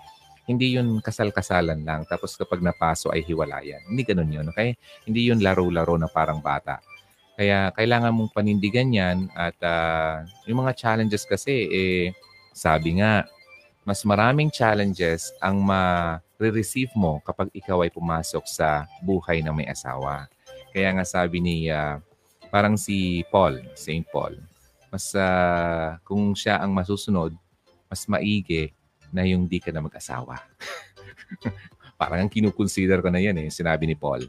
Okay, so yun, yun ang nang. Pero sabi niya, although sabi niya siya ang nagsasabi noon, pero naniniwala siya na galing yun sa Panginoon, yung sinabi niyang yon. Yun. So consider nyo, let's see, di ba? May mga tao naman na super happy na walang asawa. Okay, wow, in love naman, Lodi ah. Kailangan natin maging in love kahit hindi naman tayo, wala tayong ano, um, romantic partner. Dapat lagi tayong in love. Love natin yung uh, binibigay sa atin ni God. Kaya love natin si God. Okay, so kumbaga, kailangan nating mahalin si God kasi mas inuna, nauna siyang mahalin tayo kahit nung tayo pa ay makasalanan. Di ba? Ganun yun. Ganun ang, uh, ang kwento dyan. Ganun ang uh, dapat yung matutunan. Kailangan nating uh, mahalin ng Diyos kasi mas nauna siya nagmahal ta sa atin. Kahit noon pa man tayo ay hindi tayo karapat dapat na mahalin. Mga parang ganun. Okay? That's yung point ko doon. Kasi tayo ay uh, makasalanan. Sabi ko nga, so hindi tayo worth it. Pero sa, sa sobrang pagmamahal niya sa atin, gumawa siya ng way para ma-save tayo. Yan ang true love. Okay? And Riza Ruiz Rio, good evening DJ Ron. Na-late na naman ako but it's okay. Nakahabol from Singapore. Okay lang yan kasi malapit na tayo. Ipi-play ko yung uh, gusto kong i-share dito. Asa na ba yun? Hmm. Okay, ipi-play ko yung uh, PM. Okay? Salamat sa sagot, Lodi, about sa bunso ka. Maraming salamat. Okay, walang problema yan. Anong topic po? Ang topic natin ay may play akong uh, kwento ng isang babae na nagkaroon ng LDR rela- uh, relationship, long distance, at uh, kung ano nangyari sa kanya at ginawa sa kanya ng lalaki. At, at kung ano yung naging ang uh, lesson niya matapos nung pangyayaring yon. Melissa, salamat DJ. Ron, naka-live ka ulit. Uh, relate talaga ako. Relate lang ako sa story mo, DJ. Melissa, maraming salamat. Teresita Madrid, Good evening, DJ. Watching sa El Nido, Palawan. Wow, ganda dyan. Kita ko lang yan sa pelikula. Kamusta naman yan? Wow, Teresita. Meron ba dyan, ano? Kamusta naman? Magkano bang pagpunta dyan? Hmm? Pwede bang uh, yung pinakamura lang? Mukhang mahal yata, no? Maganda dyan. Yan ang mga pangarap kong puntahan. Yung Palawan, yung Batang, ay, Batangas, Batanes, yon. Yung mga hindi ko pa napupuntahang lugar. Ay, Kailan kaya yon? Yan mo, Lodi, di para sa yon. Yeah. Lagi na lang akong yeah. Yeah. okay, Teresita, relate daw daw. Hmm, daming relate. Uh, Elsa De Luna, Hilario. Good evening. Uh, good PM DJ. Buti na lang nakaabot ako sa live mo. Yeah. Maraming salamat po. Uh, buti naman, no? Nakatutuwa ako kasi maganda yung uh, connection nyo at nakaka-follow kayo ng uh, live. Des uh, Bungalon, hi daw. Si Angeli ulit. Uh, siguro nga, Do- Lodi, tama ka dyan. Kung totoong love ka talaga ng tao, never magsasawa sa iyo at open lahat dapat. Yes, ang taong totoong nagmamahal sa iyo, hindi yan magsasawa sa iyo. Hindi ka pagsasawaan yan. At magiging open yan sa iyo. Wala yung tinatago. Okay? Kaya kung ang partner mo ay nagsawa na sa iyo at may tinatago sa iyo, hindi yan totoong love. Hindi yan true love. Okay? So yun. Kaya hayaan mo na siya i-let go mo na lang. Kaysa naman pigilin mo at pigilan siya magstay sa iyo, ikaw din naman ang mahihirapan. Kawawa ka naman. Francia, good evening. Watching from Venus. Hi, Francia. Maraming salamat sa iyo. Alam mo na yon. And si Hestia May, good evening. Uh, DJ Ron watching from Singapore. At si Annalie, uh, yeah. Ha, ha, ha. Ano to? Ping, pingin, pangin? Pingin? Hindi ko mabasa. Masyado, ano. Shortcut, maraming salamat. And Ella May uh, uh, hi DJ sa Kuwait naman yan. Uh, konti na lang to. Uh, tapusin na natin to that para play na natin yan.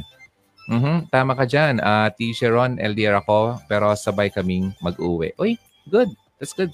Para naman, ano, kung talagang seryoso na kayo, to, sige na. At, uh, ano ma, pakasal na kayo, basta sigurado kayo sa isa't isa, di ba? Mahal ka niya, mahal mo rin siya, at totoo siya sa iyo, ganun din naman ikaw, then go. Diba? Bas-basa na yan. Okay, si uh, Rovlin uh, Santuele, sobrang blessed talaga ako at nakita ko sa YouTube, to uh, YouTube, na um, lagi ako nanonood. DJ, salamat at dami kong na-realize sa mga advice mo. Alam mo, yan ang pinaka-ultimate goal ko dito, Rovlin, at sa mga nanonood na yung mga taong nalilito, na di alam kung anong gagawin, at least ma-realize nila yung mga pagkakamali nila, yung mga gusto nilang baguhin sa buhay, yung mga hindi nila alam na mali pala. After nilang makita yung uh, video, na-realize nila na, ah, okay, tama, okay. Ganito talaga, dapat pala ang dapat kong gawin. So, yun ang goal ko doon. So, once na nangyari na yun sa iyo, na-achieve ko na yung pangarap ko sa platform na to. So, maraming salamat sa inyo. DJ, sa ano naman siya? Sa Kuwait, si Ella. Mm, sa West Hindi. Ano ba to? Mm, paano DJ kung ikinasal lang kayo sa West? Sa West. Hindi sa pare. What do you mean West? West. Western? US? Whatever. Ano yung West? West. okay, nakuha ko. Masyado akong logos ngayon. Ah. West. West. Ibig sabihin niya, ano? Civil wedding. Tama ba? Tama ba yung uh, pagkaka, ano ka, intindi ko? Ganun pa rin yun eh. Kasal pa rin yun. Okay? Ang legal yon May, may bond kayo doon. Kasi uh, nagpirmahan kayo doon. pinirmahan ng, uh, sino ba nagkasal sa inyo? Mayor or sino man? Legal yan. May dokumento yan. Okay? Kung ano man yun, nandun pa rin yung presence ni God. Okay? So kahit hindi yung pare, kasal pa rin yun na sinasabi. Anything na pinagkaisa, uh, anyone, okay, na pinagkaisa, kasal yon Okay? So ibig, di ibig sabihin na porke nasa west at hindi pare ang kumasal, ay uh, pwede nang basta-basta na lang ano, putulin. Hindi po yun. Okay? Teka lang, maraming nagme-message sa akin. Ay, nako. Hinahanap na ako ng aking kliyente. Wait lang, mamaya na po kayo. Ayan, so ganun talaga. On call kasi ako eh. Uh, okay, uh, ID Jeron, you look like Idol Dick Soto. Talaga ba? tahimik, tahimik din siya na chick boy. You mean uh, to say habulin ng babae? Kasama ka sa pray ko na someday bigay ni God ang babaeng saktong magmamahal sa iyo. Next naman. Kung ano ka at kasama ang past mo. Ay, salamat Daisy. Maraming salamat sa pag-pray. Oo nga no. Kasi sa totoo, meron talaga dapat na ano. Hmm, kahit, kahit kayo din naman, kaya, kaya meron kayong part ng buhay mo na gusto mong i-share sa partner mo para mas ma-feel mo na accepted ka niya. Holy. Okay? Hindi yung uh, gusto ko lang niya dahil sexy ka. Okay? Gusto gusto lang niya ako dahil uh, malaki ang aking uh, muscle, hindi naman. Wala akong muscle. Hindi. So, ibig kong sabihin, um, yung gusto talaga tayo ng kapartner natin ng buong buo. Okay. Wala na siyang hahanapin pa. Okay. So, sana dumating yon. And uh, Annalie, uh, yes, it's true. God first before everything talaga, Lodi. Yeah. Put God first. Okay, depende kapag uh, lean season, mahal po ang airfare. Ah. Hmm. So kapag ganito, uh, pa December, mahal yan. Ano? Okay, sige. Uh, try natin pumunta doon ng walang ano, uh, mga okasyon. Rochelle Bermudez, uh, gusto kong marinig ang LDR topic. Idol, DJ, or LDR din kasi ako. Okay. Uh, buti na lang talaga nakahabol ako. Antayin ko po yan. Okay, good. And uh, sige, sige. Topic na please. Okay, sige, sige. Okay, play na natin. Uh, ha, teacher, gusto mo pa sa Palawan? Opo. Uh, sige, umuwi ako, libre kita. Wah, talaga. Papuntang Palawan kasi po, hometown ko po yun. Ay, talaga, sa Coron. Wow, Coron. Uh, pampito po sa pinakamagandang beach sa buong mundo. Speaking of Coron, may naalala kong Coron na yan. Nakakasakit ang Coron na yan. Hmm. Hindi. Ganito na kasing kwento yan. Kwento ko ba? Baka nanonood siya. Sabi niya, tinichismis ko siya. Hindi naman. Uh, yung ex ko kasi, uh, nung hindi pa naging kami, pumunta sila ng ex niya sa Coron, Palawan. Kaya, tatandaan ko yung Coron, Palawan. Okay. So, then, nung naging kami, sobrang deny siya. Grabe. Hindi din, hindi naman kayo pumunta doon. Ako lang naman yung pumunta doon. Ganon. Napakasinungaling. eh ako kasi, pinag, masyado akong magaling sa ano eh. Magaling akong mag-investigate. Uh, At uh, may pagka um, FBI ako eh, NBI. So talagang alam ko kung paano mag uh, maghanap ng uh, katotohanan. Kaya fr- frustrated NBI ako eh. Uh, so yun, hindi siya nakakalusot sa akin. So hanggat sa umamin na lang siya kasi wala na siyang lusot sa akin. So uh, hindi ko makakalimutan ng Coron Palawan na yan. Okay, si Ann Rivero Delfino. Hi po from Taiwan. First time ko manood ng live. Pero marami kong napanood na video mo. Okay. Thank you, and uh, Lodi's Civil Wedding. Okay. Okay. Sige, play ko na yung ano. Well, Alcala, maraming salamat din. Um, I'm always watching your video. Uh, maraming salamat. Si Aisa, ganun din. Po, Pogi. Aisa, maraming salamat. Okay, sige. DJ. O si DJ K. Enriquez ang nag-DJ to dito. Ikaw yun, ah, di ba? Alam ko nag-DJ sa dito sa isa sa mga radio stations dito sa Pulangi. Uh, oh, but nasan ka na ngayon? Hindi ka na nag-DJ?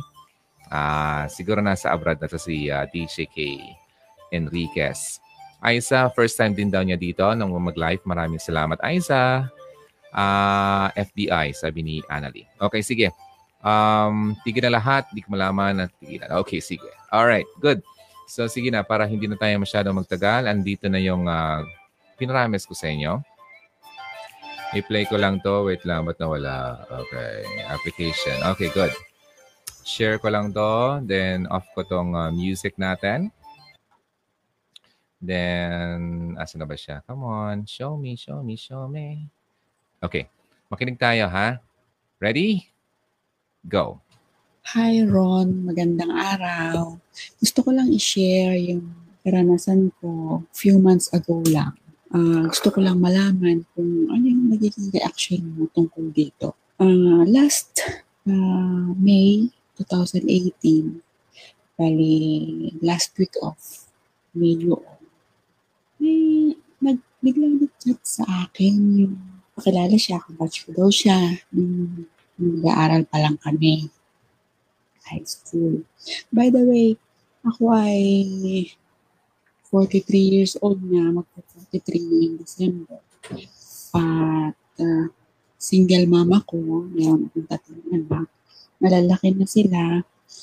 From the start na naghiwalay kami ng ama ng mga anak ko, hindi na ako, hindi na ako nagkaroon ng karelasyon.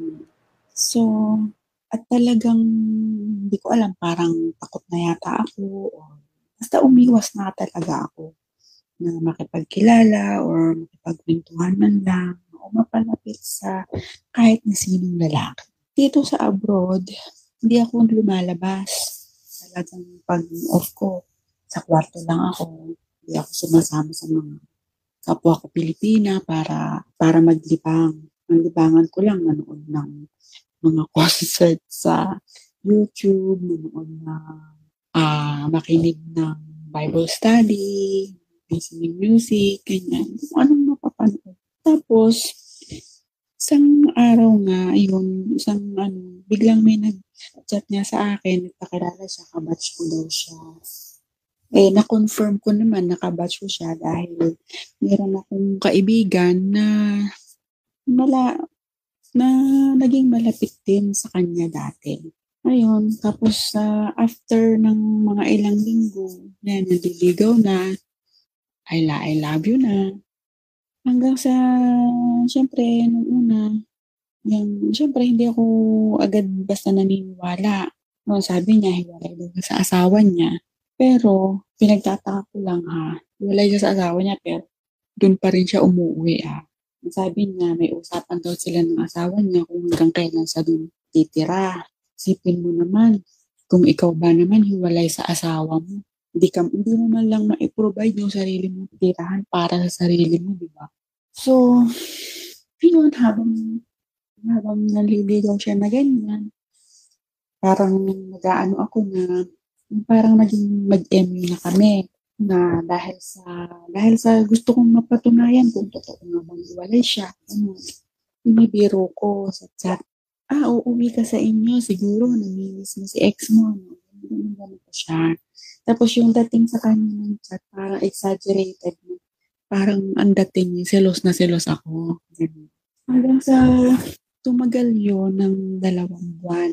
Parang MU kami medyo parang nahuhulog-hulog na yung loob ko sa kanya. Sabi ko, bakit kaya nga hindi ko itry? Baka sakaling totoo siya.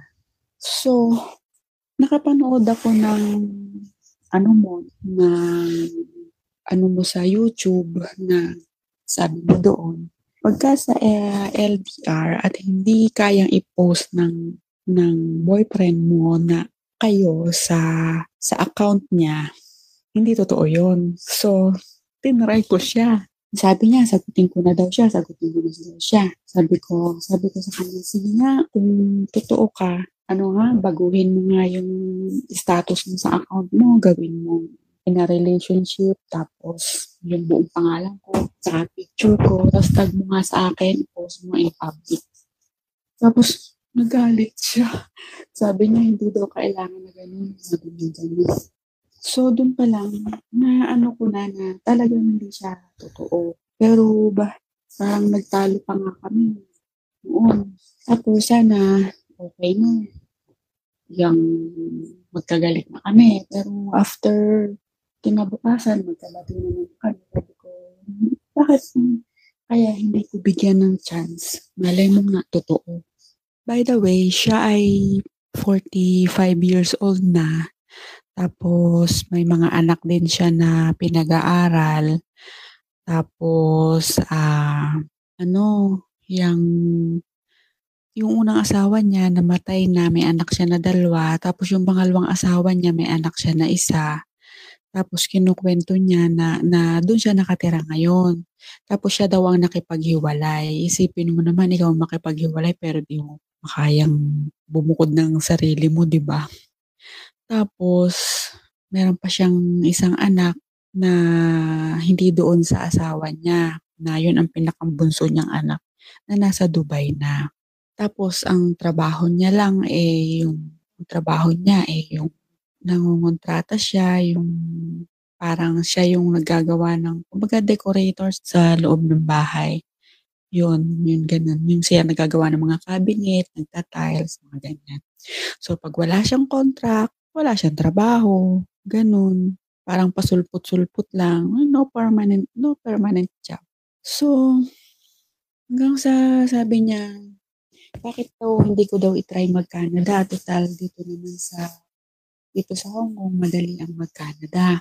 So, parang nagkaroon ako ng idea ulit. Na, kasi dati may apply na ako tuloy. Parang nag-idea ako na bakit nga ba ang hindi ko ituloy. Ngayon, di sabi ko sa kanya, sige, mag-apply na lang uli ako. Sabi ko ganun. Tapos sabi niya, gusto mag-business, gusto niyang, ano, sabi ko, o sige, malay mo nga, pwedeng mag-business tayo pagka nandun na ako, ganyan-ganyan. Pero isip-isip ko lang na, masyado naman siyang interested na, ano, yung, yung pagka-Canada ko, lagi niyang tinatanong, o kumusta na ba? Ano ang sabi ng kapatid mo na nasa Canada? Kailan ang alis mo? Ganyan. Tapos sabi ko, wala pa eh. Sabi ko ganyan.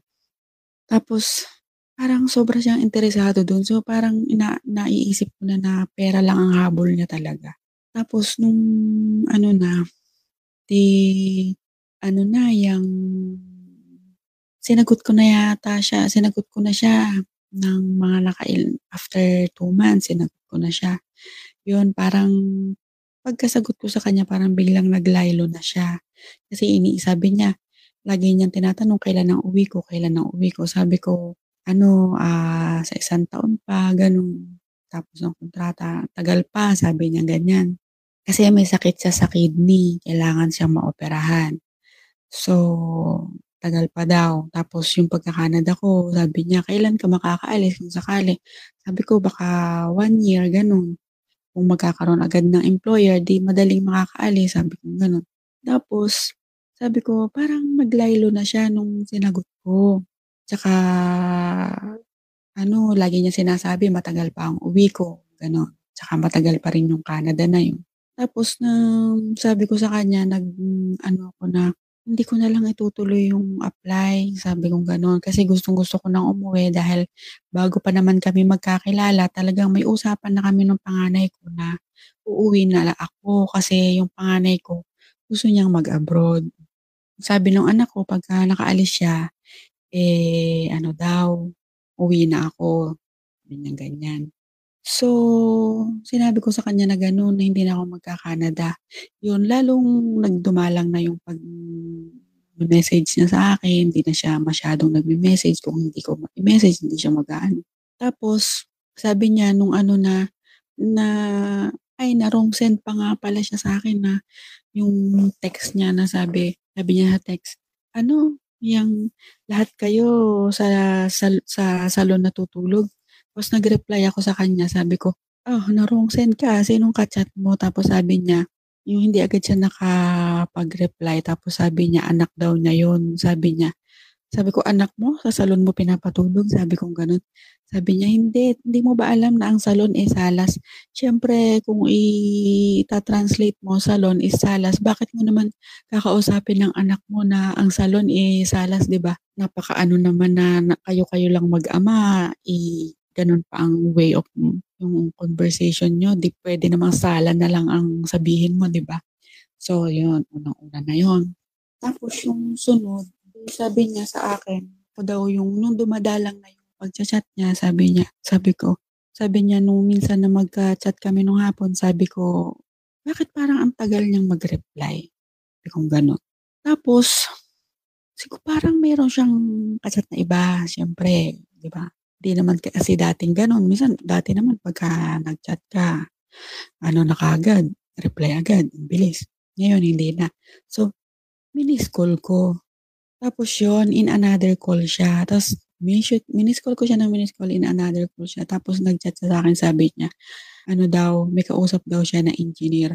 Sabi ko, madali naman kausabihin na engineer ang kausap mo. Sabi ko, ganun eh. Sabi ko, eh, ikaw nga, sabi mo dun sa anak mo, nung kausap mo ako, sabi mo, ang kausap mo, head general. Sabi ko ganun sa kanya.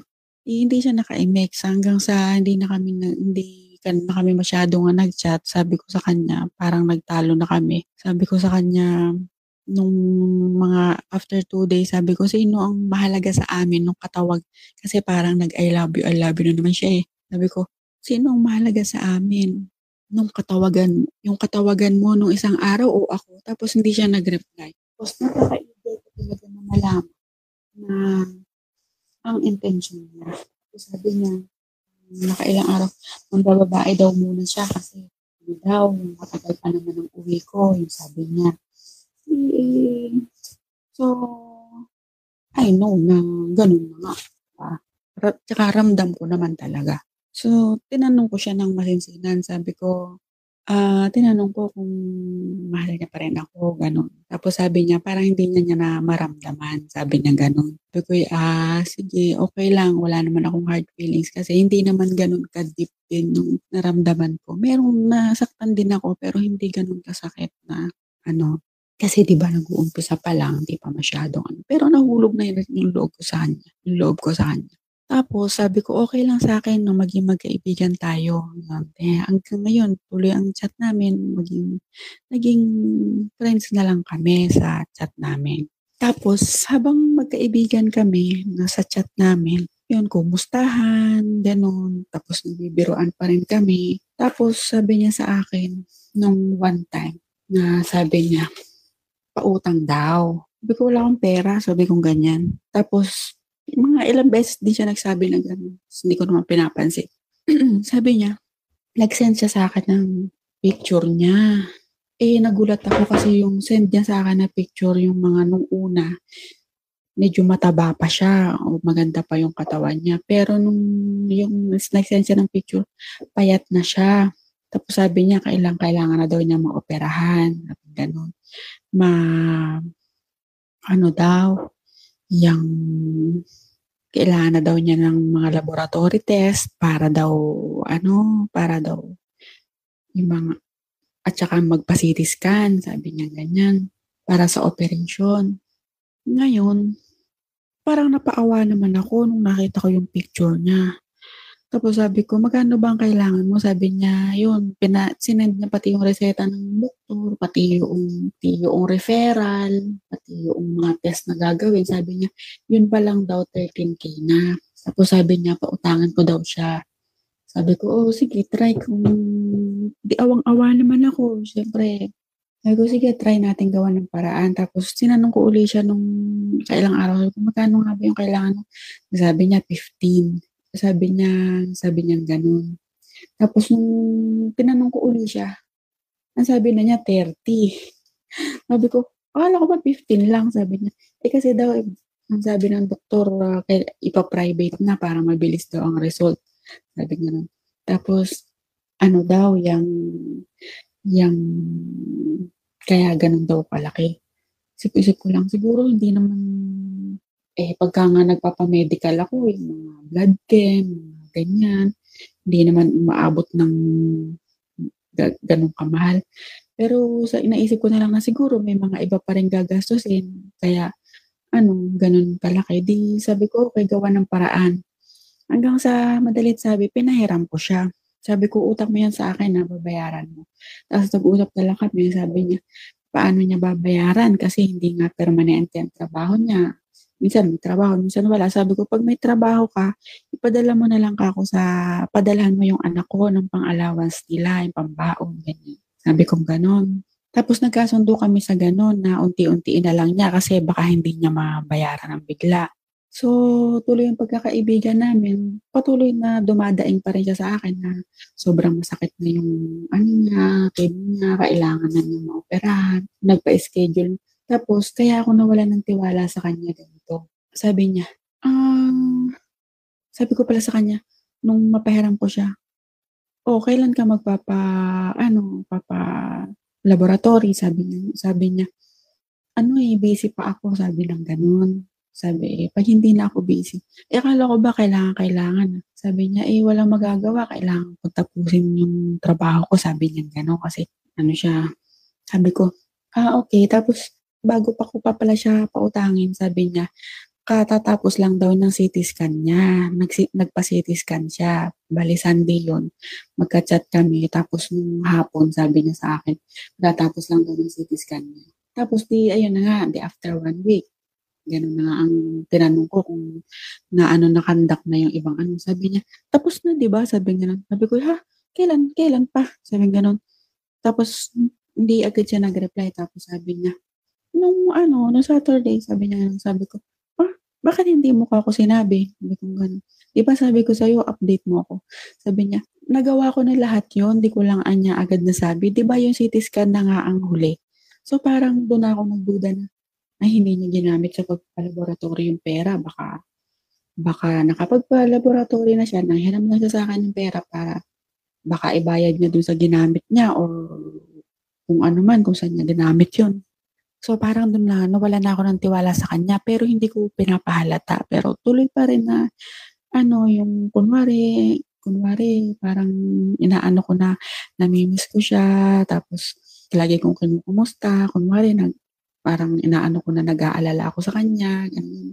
Pero bago ko siya pinanghiram, talaga nagpe-pray ako kay Lord sana. Sana hindi masayang yung pera, sana tama ang kapupuntahan mo, na alam naman ka ako, sabi ko kay Lord, alam naman niya kung gaano ano ang desire ng puso ko, na gusto ko lang makatulong at alam din naman niya ang desire ng puso noong tao na yun, kaya siya na ang bahala. So pinagpaubaya ko na sa Panginoon lahat. From the start na makilala ko na nagdadasal lagi ako na sabi ko kung ito yung lalaki ibibigay mo sa akin, uh, bigyan mo ako ng sign at ipakilala mo sa akin ng gusto. Sabihin mo kung ito ba talaga. So yung mga sign na hindi siya karapat dapat, eh naibigay naman sa akin ng maaga ni Lord.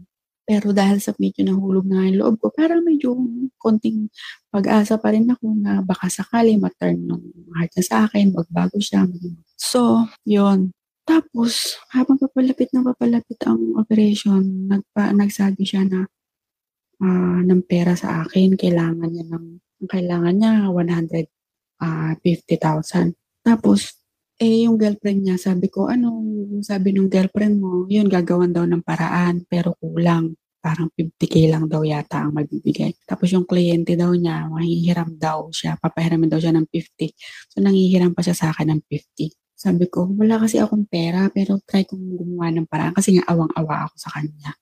Tapos, nung ano na, bigla na, bigla na sabi niya, bigla nag-back out yung client niya, hindi siya pahiram, hindi na siya pinahiram ng pera. Tapos sabi niya, parang nagmayabang na siya na yung girlfriend niya, pahiramin na siya ng 100k. Pero sabi niya, hindi kayang magpaano. Tapos sabi niya, ako na lang daw yung pag-asa niya. Sabi niya, ganun. Sabi ko, sabi ko sa kanya, eh yung pala naman, pahiramin ka ng girlfriend mo eh. Di kayang-kaya nyo na yan. Bakit sa akin ka lalapit? Sabi ko gano'n sa kanya. Sabi ko, di ba siya ang pinili mo na maging girlfriend mo? Sabi ko gano'n, di, ka, carry nyo na yan. Sabi ko gano'n, mahiram na lang kako kayo sa iba. Sabi ko sa kanya.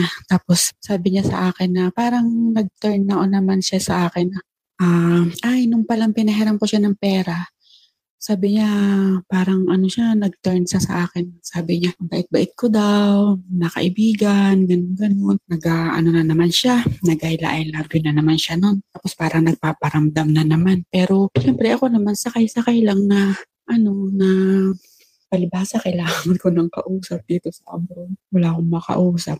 Pero may kaunting damdamin. Pero kunti lang naman hindi masyadong issue. Tapos sabi niya, uh, sabi niya, gusto daw niya, uh, nag-aalala ako sa kanya, gusto daw niya ako mag-alala sa kanya, gusto daw niya, yung namimiss daw niya yung yung lagi kong pag pangungumusta, yung lagi kong pag-aalala, ganun. Sabi ko, sabi niya, sabi ko, tapos nag-ano ako sa kanya ng voice clip na sabi ko sa kanya, bakit kailangan kong mag-alala? Sabi ko ganun, kailangan ko ba talaga ako mag-alala sa'yo? Kailangan ko bang maging concerned sa'yo? Sabi ko eh di ba kaya mo nga pinili ang girlfriend mo kasi siya ang gusto mo. So, siguro hindi ko na kailangan na mag-alala sa'yo. Sabi ko ganun, kayang-kaya nyo na yan. Sabi ko sa kanya ganyan. Tapos, nung ano na, di nagmamakaawa na siya, nagpiplease siya, napahiramin ko ng pera. Tapos, sabi ko, wala nga eh. Tapos sabi, tapos nung, ano na, parang medyo nag-iba na yung tono niya sa akin. Parang medyo pagalit na. Parang medyo pasuplado na. Tapos sabi ko, ano kaya kung sabihin ko dito na may pera ako kahit wala? Di, parang nagpanggap na ako na, from yung ano na gano'n na, parang nagpanggap na ako na, ano, na, na may pera ako. Sabi ko sa kanya, eh, may pera, may pera ako kaso hindi ko pwedeng withdrawin. Sa Pilipinas ko lang pwedeng, pwedeng withdrawin yon Pagkatapos, sabi ko, ikaw kasi hindi ka naniwala sa pagkakanada ko. Sabi ko na sa'yo, magkakanada ako para sa atin. Parang inaano ko siya na manghinayang siya sa ginawa niyang pag-iiwan sa akin nung umpisa. Parang ginawa ko na, ay, ikaw kasi hindi ka naniwala. Sabi ko sa'yo, uuwi, sabi ko, uuwi ako para sa'yo kung, kung kailangan mo. Sabi ko gano'n sa kanya. Hindi ka ako naniwala. Pero pero sa totoo lang, hindi naman talaga, hindi naman masyadong, hindi naman sincere yun. No, sinabi ko yun noon, nung una-una pa, parang binubola ko lang din siya. Tapos, tapos di parang nangihinayang siya na sabi, tapos sabi ko, paano ako manghihiram ng pera para sa iyo? Eh, syempre, hindi ako makapagmakaawa ng gusto dahil kung sasabihin ko na para lang sa kaibigan ko, sabihin naman, bakit naman ganun ako sobrang magmakaawa? Eh, kaibigan ko lang naman ang may sakit, di ba? So, buti ka ako kung asawa kita. Parang ganyan-ganyan ko na mas madali, mas madali akong lumapit ng pera kung karelasyon ko or asawa ko halimbawa yung bibigyan ko ng tulong. So, parang hinayang na hinayang siya. Tapos, sabi niya, tapos mamaya nag, I love you na siya sa akin. Tapos sabi niya, ano, yung, yung inano niya na na mahal niya nga ako tapos nasa sa akin na lang daw kung paano ko tanggapin na kahit meron siyang iba eh kami maging kami ganun ganun. So parang na-shock talaga ako. Tapos sabi ko ba walang yang tuwa. Kasi kasi po lang pero okay lang chat pa rin ako. Hindi pa rin hindi sabi ko, sige lang. Pero gigil na gigil na talaga ako sa galit sa kanya. Sabi niya, alam mo naman, sabi, talagang ganito na ang pagkatao ko na ganun daw siya, na pilyo daw siya, na talagang patuloy daw siyang kumukonek sa mga babae, ganyan. Sabi, sa simula pa lang daw, sinabi niya na yun sa akin. Sabi, sabi niya ganun. Sabi ko, yan ba mga sinasabi mo yan sa akin, nasasabi mo sa girlfriend mo? Sabi niya, oo daw. Sabi, sabi ko, so, sabi niya, pamula, nung nag, nasa process daw ng, bago pa lang daw ma, nasa process na maging sila, sinabi daw niya na meron siyang mga babae, meron siyang mga girlfriend na iginib up daw niya para daw doon sa girlfriend niya na yun. Tapos sabi ko, oh, sabi ko ganun talaga. Tapos pati daw yung girlfriend niya, may sinabi siyang pangalan sa akin, iginib up daw niya yun, sabi niya ganun. Sabi ko, pati ako, sabi ko muna kanya, sabi niya, oo. Nasyak ako kasi ibig sabihin, nung nagchat-chat sa sa akin na nilol na pinapasakay sa kanya ako nung umpisa pa lang, ibig sabihin, may girlfriend na siya noon. Na yun yung iginib up niya, tapos iginib up niya rin ako. So, totoo nga na niloloko niya lang ako nung umpisa pa lang. So, doon ako nang galait parang sabi ko, ah, grabe, nakakashock ako yung mga nalalaman ko sa'yo. Sabi ko, tapos yun, naga, parang nagalit ako. Hindi ako, ako, hindi ako papayag na. Sabi ko, sige, kung talaga mahal mo ako, mamili ka. Sabi ko ganun. Tapos, ayaw niyang mamili. Hindi daw niya kailangan mamili. Sabi ko, so namili ka na kasi ibig sabihin lang nun, hindi mo kayang mamili, hindi mo ako pinili. Sabi ko ganun sa kanya. Ayaw ko ako ng ganun. Tapos yung nagalit ako sa kanya dahil sabi niya, ayoko ako niloloko ako. Sabi ko ganun yung tigilan niya ako yung kalokohan niya. Tapos hindi daw niya ako niloloko. Totoo daw yung sinasabi niya. Tapos yung pinagsalitaan ko na siya na sabi ko, nung isang araw pa ako, ako galit na galit sa'yo. Sabi ko gano'n sa kanya. Dahil pinapasakay mo na naman ako, mapautang lang kita. Yan, mga gano'n sinabi ko sa kanya. Tapos sinasabi ko lang sa iyo na namimiss din kita, na nag-concern ako sa iyo at, at nag-I love you ako. Sabi ko gano'n. Dahil alam kong yun ang gusto mo, sabi ko gano'n. Pero hindi yung totoo. Sabi ko, ngayon ka ako, sino ang napasakay? Ikaw o ako. So, ramdam na ko, parang siguro nasaktan ko siya, pero ay naku, happy talaga ako dun. Tapos sabi ko sa kanya, sabi ko, kung yung asawa mo nga hindi mo na kayang irespeto, Sabi ko ganun, dahil sa pambababae mo, iniwanan mo. Ako pa kaya ang irespeto mo na kaibigan mo, hindi mo na ako pinahalagahan yung pagkakaibigan natin na hindi ka na nakontento na magkaibigan tayo, pasasakayin mo pa ako. Sabi ko ganun, para lang pautangin kita. Sabi ko ganun sa kanya. Tapos sabi ko, saan ka titira kapag sa panahon na mahina ka? Doon sa girlfriend mo, sa palagay mo, sabi ko sa kanya, sa palagay mo, magtsatsaga sa sayong alagaan ka pag nahirapan siya at mas gusto mo pang maka- makasama yung mga anak niya kaysa mga anak mo. Sabi kong ganun. Diyan ka ako ang tirahan mo sa inyo. Hindi ka diyan ka ako umuwi. Nandiyan ang mga anak mo. Mag-aalaga sa'yo na aabutan ka ng tubig na may pagmamahal. Doon ka ako sa bahay ng girlfriend mo. So, hindi ka ba mahihiya na magpaabot na ni isang basong tubig sa panahong mahina ka? Tinanong ko talaga siya. Tapos, DJ, sabi ko sa kanya, sana maalala niya minsan may nakilala siyang malditang babae na nagpa-realize sa kanya kung gaano, gaano kahalaga ang kahalagahan ng isang pamilya. Yan, sabi ko sa kanya.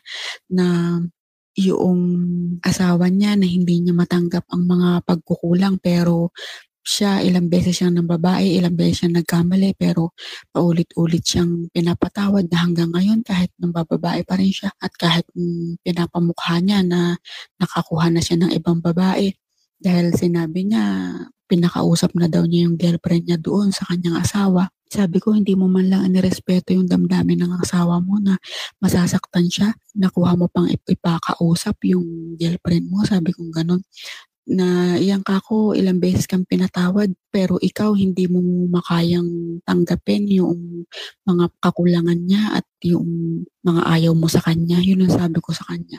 Kaya talagang naggigigan talaga ako sa galit sa kanya. Uh, sabi ko, yan, na sabi ko, yung ugali ko, sinabi mo na ano, yung masama ang ugali ko dahil exaggerated ako doon sa yung tungkol doon sa pagsiselos-selos ko noon na pabiro lang naman na dating sa kanya eh tunay eh Siyempre, chat lang naman yun. Walang feelings naman ang mga letra. Siya na lang ang nagbili ng kahulugan. Sabi ko, wag mo anuhin ang ugali ko. Yung ugali mo muna ang pansinin mo. Sabi ko, ganun. At sabi ko, wala ka ako kung pakialam kahit nakako anong isipin mo sa akin. Sabi ko, ganun, ang mahalaga ka ako na patunayan ko yung tunay na pagkatao mo. Yun, ang dami kong sinabi talaga sa kanya. Hindi ko na lang maisa-isa talaga. Nakalimutan ko. Pero alam ko tumimo sa isip na yun at sana ang prayer ko na lang magising siya, bumalik siya sa tunay niyang asawa at sa tunay niyang pamilya. Hanggang ngayon nga, doon pa rin siya nakatira. Eh, isipin mo nga yun, DJ, hindi mala siya na hihiya doon sa asawa niya na doon pa rin siya nakatira hanggang ngayon. Kasi wala na siyang work ngayon, tapos na. Oh, doon siya nakatira, di ba? Sobrang kakalap pala naman ng mukha yun, di ba? Kaya galit na galit siya sa akin. Tapos, yun na nga, binlock niya ako tapos ina-unblock din naman niya ako. Eh, may, hindi ko naman siya ma-block ng tuluyan kasi nga may utang siya sa akin at usapan namin nagbabayad siya. Sabi ko sa kanya, pag hindi mo ako binayaran, pwede kitang i-demanda kasi marami akong katibayan may utang ka sa akin. Sabi ko, kasi may picture ako ng mga resibo nung resibo na pinadala ko sa kanya. Tapos, yun, yun na ang last. Tapos, parang nag-chat pa rin ako sa kanya para lang ganun na sa utang niya na kunwari, kumusta ka, kinukumusta ko, kunwari, feeling concerned pero deep inside, hindi na ako concerned sa kanya, parang naalibad-bara na ako. naalibad-bara na ako na yung kumustahin siya, na kunwari mag-feeling concerned ako, pero deep inside, hindi na talaga. At in, biglang-biglang nawala yung feeling ko na, yung parang nasabi ko kay Lord na, um, kung ita-turn mo ang heart niya, pero ngayon sabi ko, wag na lang, sus ko, hindi ako magtsatsaga sa ganitong klaseng tao. Talagang nung nagsabi siya sa akin ng mahal niya ako, bigla akong nawala ng gana sa kanya, bigla akong nawala, biglang galit ang pumalit. Kasi nga, ramdam ko na pera lang talaga ang ano niya, ang habol niya. So, ewan ko kung babayaran niya ako. Sabi naman niya, magbabayad daw siya. Eh, siguro naman hindi na kami darating sa, ano, baka mahihiya rin siya dahil syempre kabatch ko siya marami ang kakilala na, marami akong kakilala na kilala siya. Siyempre, baka mapahiyan, siguro baka mapapahiya rin siya na hindi ako bayaran. Sana wag na nga dumating sa demandahan kasi ipapupulis ko talaga siya. Ba, 30k din yun, no? Sayang din yun. By the way, uh, ah, DJ, um, ako ay 15 years nang hiwalay kaya yun, hindi naman din ako married kaya open din naman ako sa ganyan. Pero dati nung talagang inano na na hindi na ako mag-aasawa. Kaya lang parang na, natukso-tukso nga lang din nga ako dito. Pero at least ngayon mulat na mulat na ako na talagang wag kang masyadong, wag na wag kang magtitiwala sa ngalan ng internet. Mas maigi yung liligawan ka, yung personal, kayong nagkikita at nagkakausap. Kesa ang internet talaga, wag kang magtitiwala. So, yun lang, hingi ko lang kung ano yung uh, gusto ko lang malaman kung ano yung reaction mo. Um, at saka sana uh, wag mo na lang iparinig sa radio yung audio ko, ikwento mo na lang ng, kung isi-share mo sa kanila, kwento mo na lang man, ikwento mo na lang, mo na lang sanang iparinig yung audio ko. Tsaka sana, um, yun, gusto ko lang maano ng mga tao na, ng mga kababaihan na palaging magdasal at mm, ipakilala sa kanila yung tunay na yung tunay na hangarin ng mga lalaking lumalapit sa kanila. At biruin mo, hindi naman nagtagal, pinaka, pina, ano sa akin ni Lord na hindi pala totoo yung pagmamahal na yun ng lalaki niya. At dahil sa umaasa ko, sabi ko kay Lord na kung meron pa bang chance na maging kami, eh, sabihin niya sa akin at siya ang gumawa ng paraan. Siya na ang bahala. Talag, talagang pinagkatiwala ko. At kita mo naman, nung sabihin niya uli sa akin na mahal niya ako, parang biglang nawala yung concern ko sa kanya, biglang nawala yung parang nagalit ako, nagbago na yung ano ko. Dahil, siguro, dahil yun ang way ni Lord para makilala ko ang tao ito. Kaya DJ, salamat. Uh, gusto ko lang ma, ano yung kung anong masasabi mo sa naging karanasan ko. Salamat. Uh, tawagin mo na lang ako sa pangalan Jenny, hindi yan ang tunay kong pangalan. At ginamit ko rin eh, hindi ko tunay na account.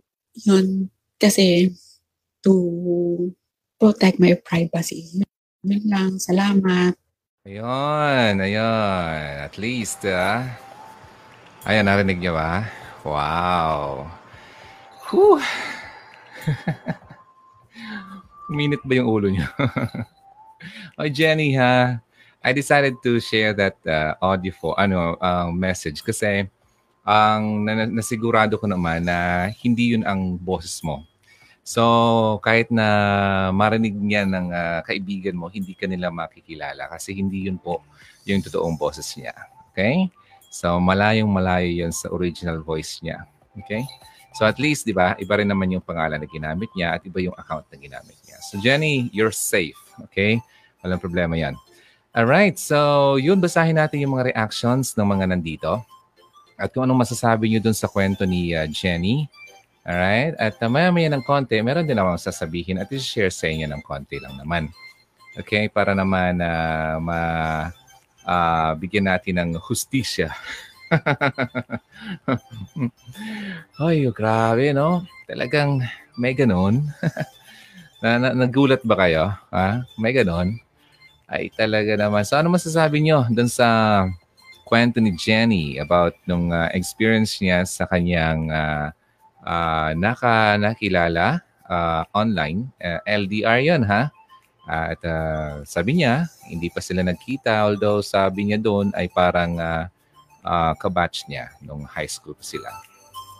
Bigla nang nag-message sa kanya at uh, yung pala ay uh, may plano yung lalaki. Uy, alam mo, yung una ko palang narinig yon may mga hints na or uh, mga signs na ako nakita na yung lalaki ay nagluloko talaga. At iba naman talaga yung uh, habol ng lalaki sa kay Jenny. Okay? Wait lang, hinahanap ko yung mga ano yun dito uh, messages to dito. Saan ba yun? Hmm, ito na, ito na, ito na. ayan, ayan, ayan. Okay, clear sound. Okay. Ayun. Sabi ni uh, Melissa Denlos, niloko ka lang niya, sis. Ayan. If you're watching uh, Jenny, and talagang niloko ka lang niya. Okay? So, yun, si Aiza, hahaha, oh, okay, dito.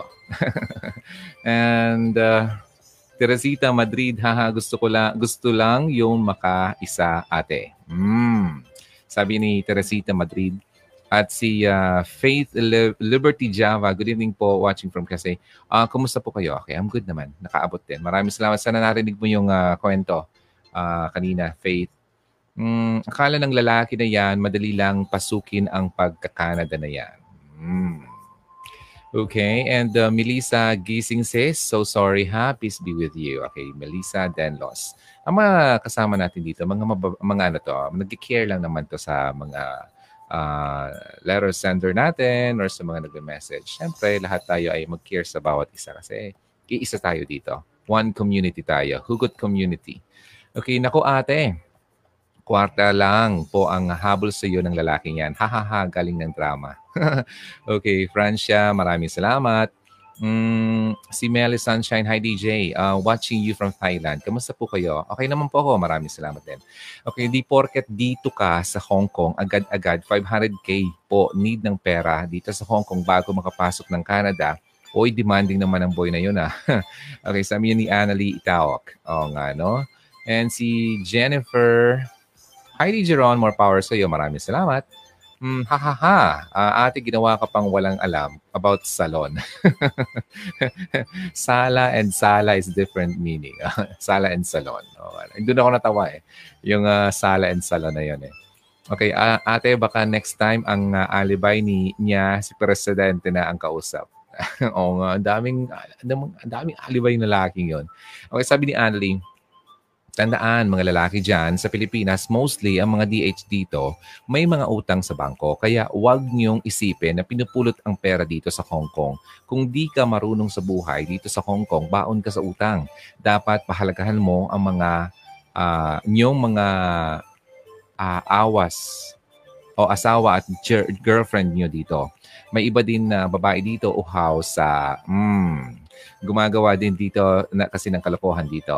Okay pag wala kang takot sa Diyos, talagang lahat ng kabas kabulastugan ng uh, babae man o lalaki, almost the same lang. Mm. O nga, may narinig ako mga ganyang kwento. Teresita Madrid, oh, by the way, maraming salamat, Annalie. Teresita Madrid, ha ha ha, akala niya ate, nabingi ka sa sala at salon word. Nangutang na po, uh, hubad ba ang picture te? Wala naman sinabing hubad. Okay. Uh, sabi doon, naalala ko, parang um, payat na yung lalaki, yung mga uh, ba, yung mga late na picture na sinend. Kasi nung unang sinend daw ng picture, mataba pa yung lalaki. Paawa ipek. Okay. Si Clever si Kuya naman loko, too obvious. Uh, baga ang uh, mga manggagancho, aba pataas ng pataas amount ng hinihingi. Natawa nga ako no, no? Ilan ba yon Nag, nag-umpisa sa ilan? Uh, 10,000, tapos naging 15, naging 30, naging naging ilan? 100? Lakas ng tama ng lalaki niya. Grabe, kapal. Okay, uh, Daisy Buenco Buenceso, natawa ko sa reaction mo, DJ. okay, maraming salamat. Kaya natawa ko sa reaction mo, DJ Ron. Anak ko, ating swak dyan. Yung video na signs na niloko ka ng lalaki. Oo nga, Ray Genetics and Jenny, if you're watching, yung uh, video ko about uh, yung mga signs na niloko ka ng lalaki, nako, nandun lahat yun. Kung uh, exam yon perfect score yung lalaki. okay, Joyce Horlanda, pera lang habol niya. Mm. Melissa Denlos, nako, malaki na, malaki na dyan. Maawa ka naman sa sarili mo, sis. Hirap din ang work bilang DH. Di masamang help o magtumulong pero wag masyadong itago. Okay. And si Francia, alam mo po, te, matutulungan niya na magkaroon ng sakit sa panuloko ng kapwa niya. Sa so, tingin ko nga rin, eh, ano, parang business na yung lalaki yung ginagawa niya eh. Kasi parang naghahanap siya ng makakausap, tapos kung sino yung ma, mabilog yung ulo, sige lang siya ng sige. Ganun. Talagang uh, ugali na, at saka panluloko na talaga. Business na ng lalaki yon. And Ray Genetics, nako, diyan ka mali dapat. Di ka naglabas ng pera sa isang taong di mo naman kaano-ano. Sa mga naging pagda napagdaanan mo, dapat di mo siya binigyan. Talo ka dyan. Sa palagay mo, babayaran ka niyan? Never. Kasi pera lang habol niya sa'yo. I think so. Yun ang t- uh, tingin ko doon. Sa, ay, so Jenny, Mamaya, usap tayo. ah, ano yan? My girlfriend bang boy? Hahaha, girl, sobra na wag magpaka, magpakatang ng husto. Oh, see. Okay. At uh, kadalasan dito sa abroad na yung mga girl bored sa buhay, pag walang kausap na lalaki kasi, for talk, my friend girl sing here. Music talk to God lang. Okay. Oh, si Jenny na mention naman niya na yeah, nabobore nga talaga siya. Although siya, kapag wala siyang ginagawa, hindi naman siya nakipagsama sa mga sa mga gimmick ng mga kasama niya doon. Sa bahay lang siya lagi, nakikinig ng uh, sermon, nanonood ng uh, uh, YouTube, gano'n. So, nagkataon lang na sabi niya, inamin naman niya na natukso siya sa dahil sa boredom niya, natukso siyang magkaroon ng uh, kachat na gano'n na lalaki at sa, sa sobrang bait naman talaga niya at uh, may mabuti yung puso niya, ay uh, tinulungan yun ng lalaki. So, yun, kahit na may agam-agam siya na baka niloloko lang talaga siya. Ganun talaga mga ma, ma, ma, mababait, no? So, talagang naaabuso. Okay, Melissa Denlos, sa totoo lang po ay... Ay, ay, ay, ay, ay, wow, wag naman. Okay, uh, marami pa sa iyo dyan. Okay, please naman, mag-isip din pag may time. Please pray. Okay.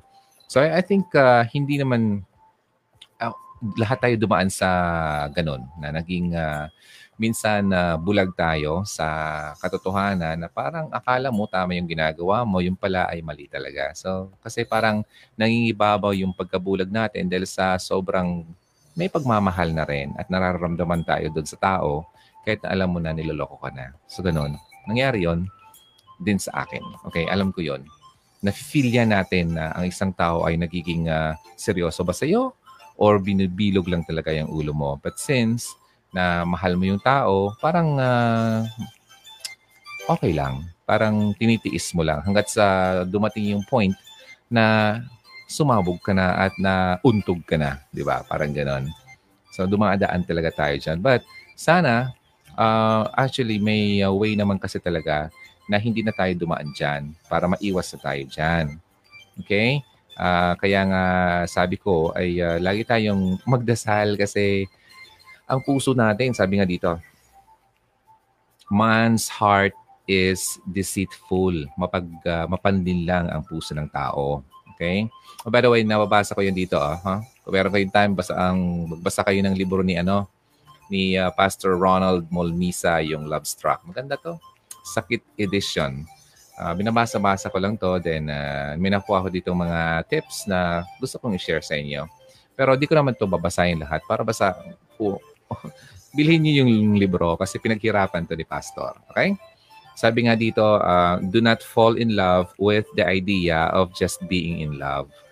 Huwag kang ma- mahulog sa ideya na, ay, may in love ako. Kaya parang gusto kong ma-in love. Without first thinking na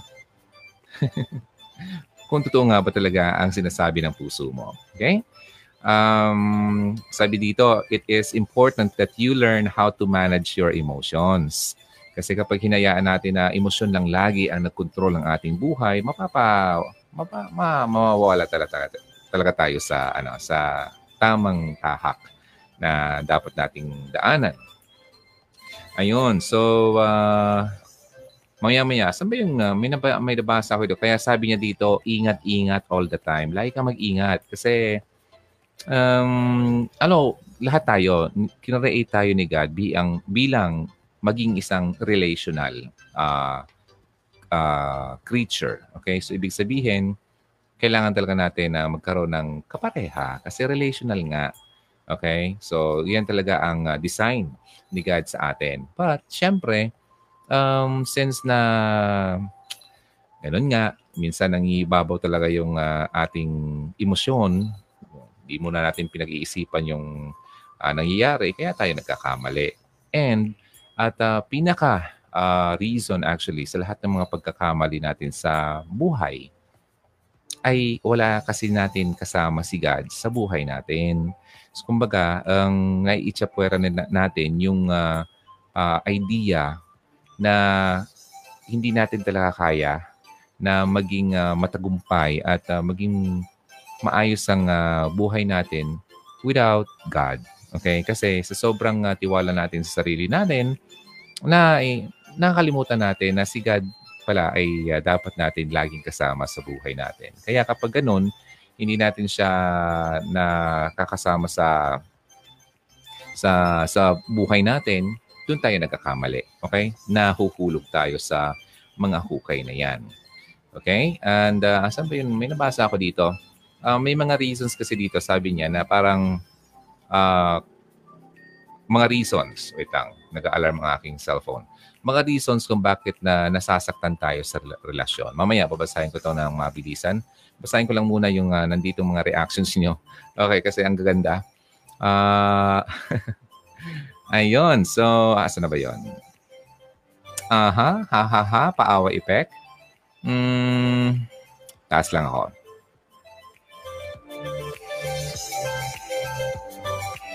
Okay. Ayun, ayun. Sige, sige. Ano ba yan, Te? Nakipaglaro ka pa? Talaga? Nakipaglaro ka pa talaga sa unggoy na yon. okay, very obvious uh, na pera lang ang kailangan niya. Okay. Naughty boy yon. Okay, naughty nga. Okay, yeah, tama ka po ate. Kaibigan mo lang siya para maging concerned ng matindi. Pero it depends kung maganda ang hangarin niya sa'yo or hangarin sa'yo, kahit kaibigan kang, why not na hindi ka maging concerned? Depende naman nga kasi yan sa kaibigan mo kung totoo or not. Tama ka dyan, friends. Okay, si uh, Melissa Denlos, oh sorry, nakakainis ka naman. Klaro na sa umpisa pa lang, niloko ka na, pinatuloy mo pa. Hello! Um, well, may na naintindihan ko somehow why uh, pinagpatuloy niya yon. Okay, although alam niyang uh, may panluloko na siyang nafe-feel, na, na ano kasi para siyang uh, number one, bored. Pangalawa, nakapagbitaw na siya ng uh, pera. Okay? And inamin niya doon, naalala ko, kaya ganun na lang siya ka-concerned dun sa lalaki kasi somehow meron din, din siyang na, naramdaman. Kaya yun nga, yung emotion natin ang lagi nating babantayan. Guard your heart. Sabi dito, at uh, sabi sa Bible, kailangan mong bantayan talaga ang puso mo. Okay?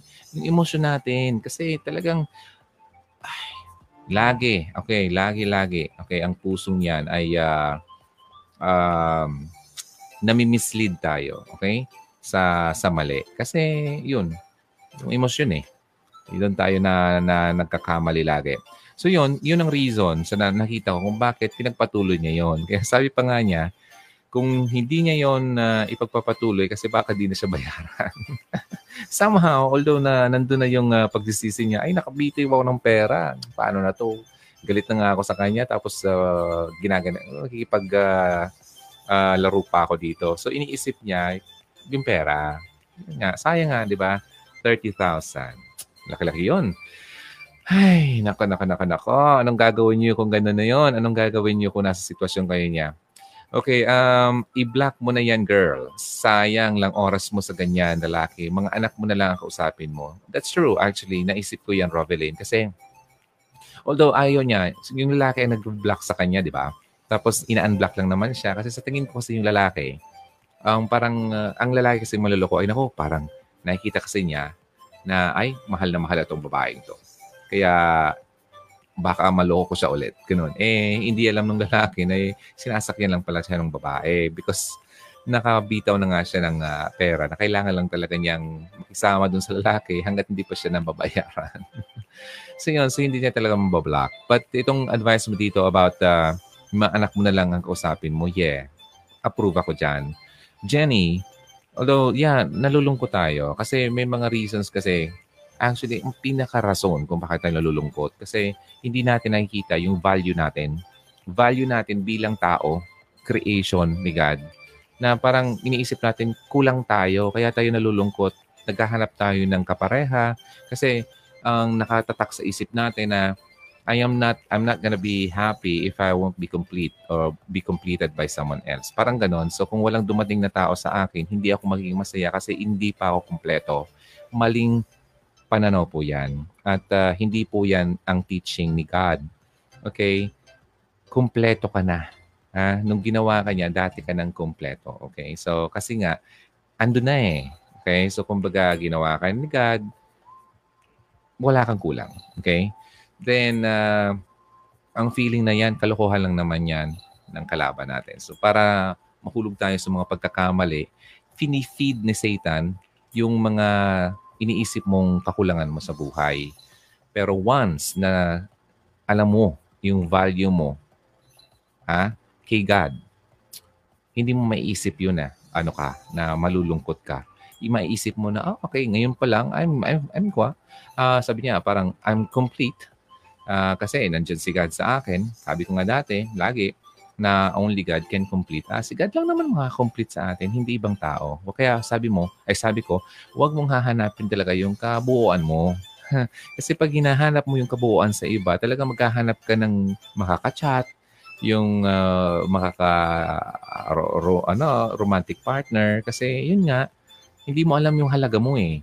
Kaya tayo uh, na napapawariwara kasi wala yon hindi natin alam yon Okay, so dun So, uh, kapag once na buo ka, okay, pwede ka nang pumasok sa isang relationship kasi alam mo yung buo ka. Okay? Hindi yung papasok ka sa relationship kasi iniisip mo, mabubuo ka lang kapag pumasok ka sa relationship, which is very wrong. Maling-mali po yan. Hindi po yan totoo. Okay?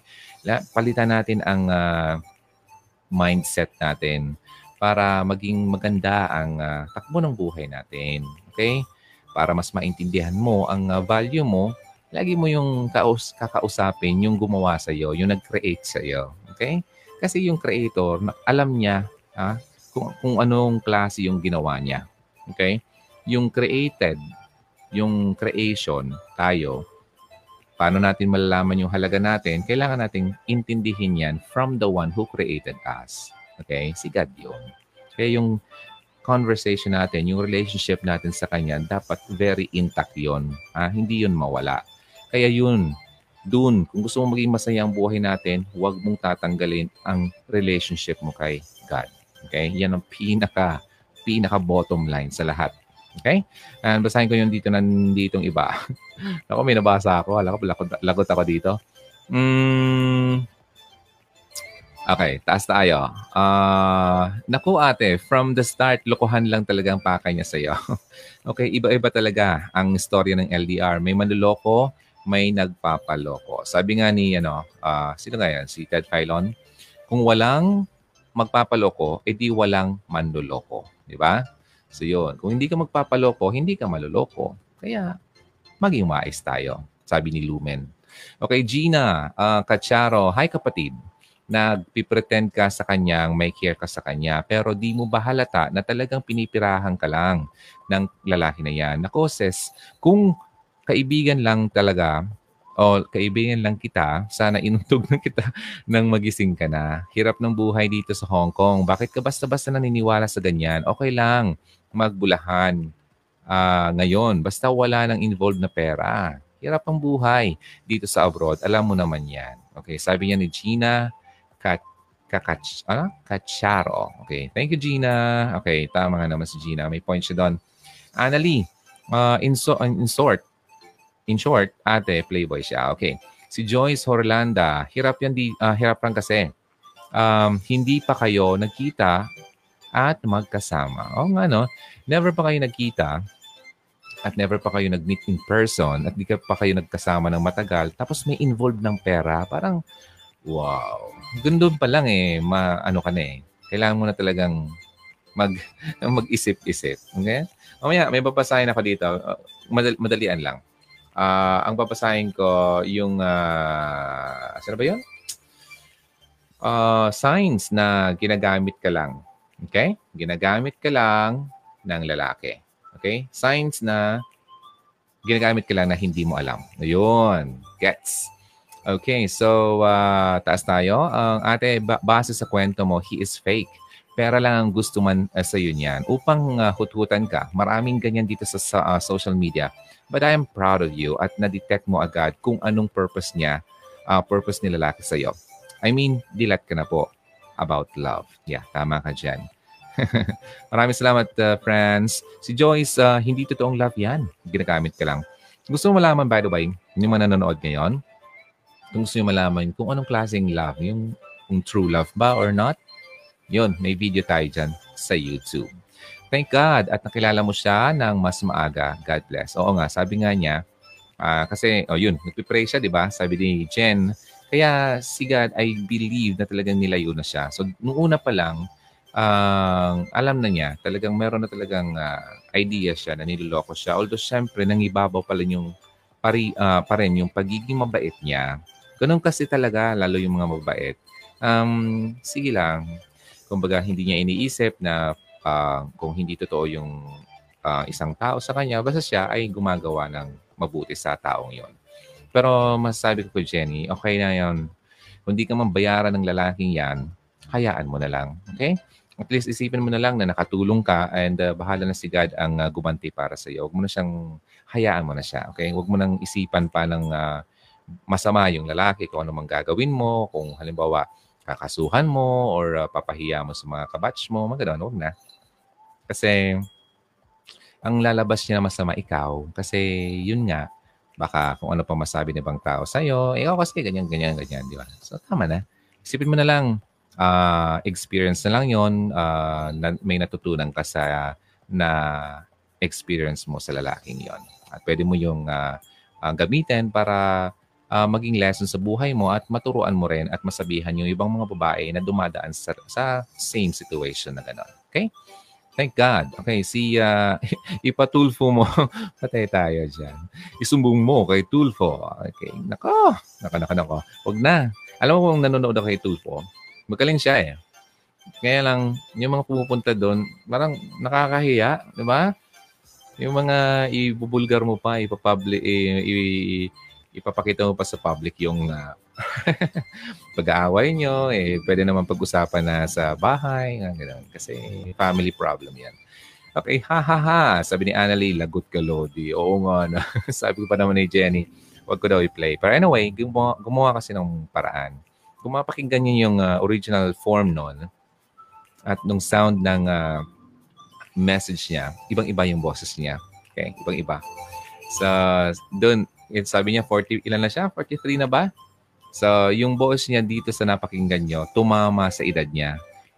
Yan. Basta yung original uh, sound nun, hindi mo mahuhulaan kung ilang taon siya. Okay, hala ka dyan. Hala, lahat na nanakot. Oh. Hala ka, lagot ka DJ. Okay, si Ray Genetics, hala ka DJ Ron. Pinarinig mo voice niya. Okay, binago ko yung voice niya. Ibang-iba yan. Okay, Faith Liberty, narinig na namin. Ganda ng boss mo, girl. Okay, and uh, gumanda, lalong gumanda. Pinaganda ko, ay pinrasas ko sa yung boss niya. Okay, kahit siguro si Jenny kung mapakinggan niya, matatawa siya. Ala ka, DJ Ron, lakod ka. okay, uh, Chef Santos, uh, ate pray lang talaga ang mabisa at uh, katuwang nating mga babae. Oy, totoo yan. Prayers Talaga, hindi lang babae, pati rin lalaki ay uh, lahat tayo ay nangangailangan ng uh, lakas uh, through uh, prayer. Pera lang talaga habol niya. Chick, chick. Okay, uh, personal mangluloko yon Kai. Okay, oo nga. Parang ano na niya, parang yun ang hilig niya na maghanap ng mga babaeng nasa abroad, tapos isa-chat-chat, ganun.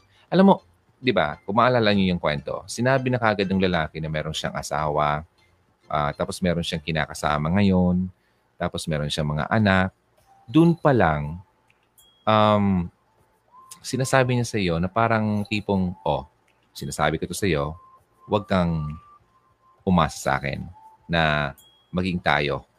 Ganun. Kasi sinasabi niya sa iyo eh, oh, na meron ako, nandito pa ako sa bahay ng, uh, ng asawa ko dati, mga ganun. Parang, kung, kung nandun pa sa situation ni Jenny, yung lalaki, pinapabatid niya sa iyo na wala kang maupo sa kanya. Okay? So, nagiging totoo siya. Kaya ang lalaki, kapag sinabi, alam mo, ang um, casual date lang talaga ang uh, hanap ko ngayon, maniwala ka. Okay? Huwag ka nang umasa dyan, napakasalang ka dyan ng lalaking yan. Kasi nagsabi na siya ng totoo. Okay? Once na lalaki na magsabi talaga ng ganyan, totoo yan at paniwalaan mo yan. Okay? Pero ang totoong lalaki na nagsabi, halimbawa, alam mo, gusto kitang ikaw ang mahal ko ikaw ang gusto kong makasama habang buhay. Hindi lang puro salita. Ginagawa yan pati sa ano, pati gawa, okay? Pupunta yan sa iyo, uh, liligawan ka talaga, kikilalanin ka, ganun. Hindi yung puro lang ngaw-ngaw. Okay? So, ladies, kailangan nyo talaga maging uh, wise pagdating dyan. Alam ko, hindi naman mahirap ng lalaki, ano eh, ang i-dissect, sabi ko nga dun sa previous video. Hindi mo hindi man kailangan, hindi naman mahirap na uh, intindihin talaga ang uh, ugali ng lalaki. Napakasimple lang.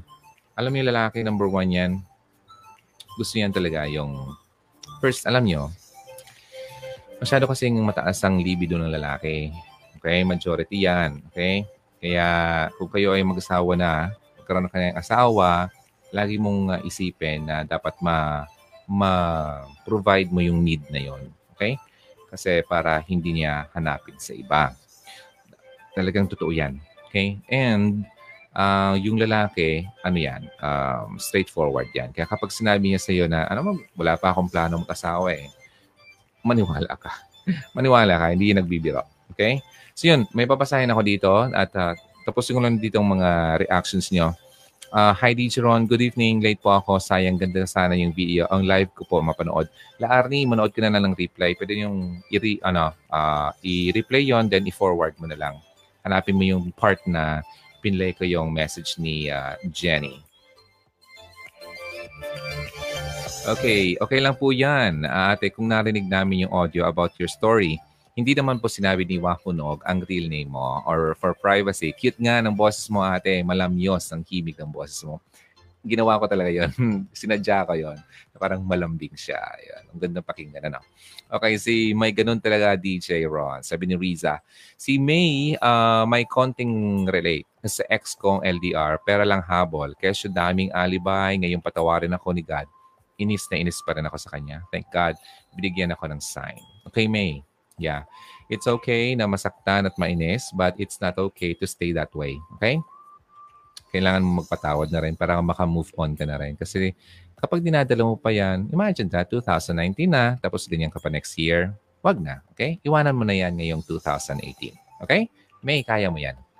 Ang sarap ng buhay na wala kang galit. Okay? At may pinatawad mo na siya. Yung tao, kailangan mong patawarin kahit hindi man siya humingi sa iyo ng tawad. Okay? lagi mong ibigay ang forgiveness sa ibang tao kahit hindi man nila ito hingiin sa'yo.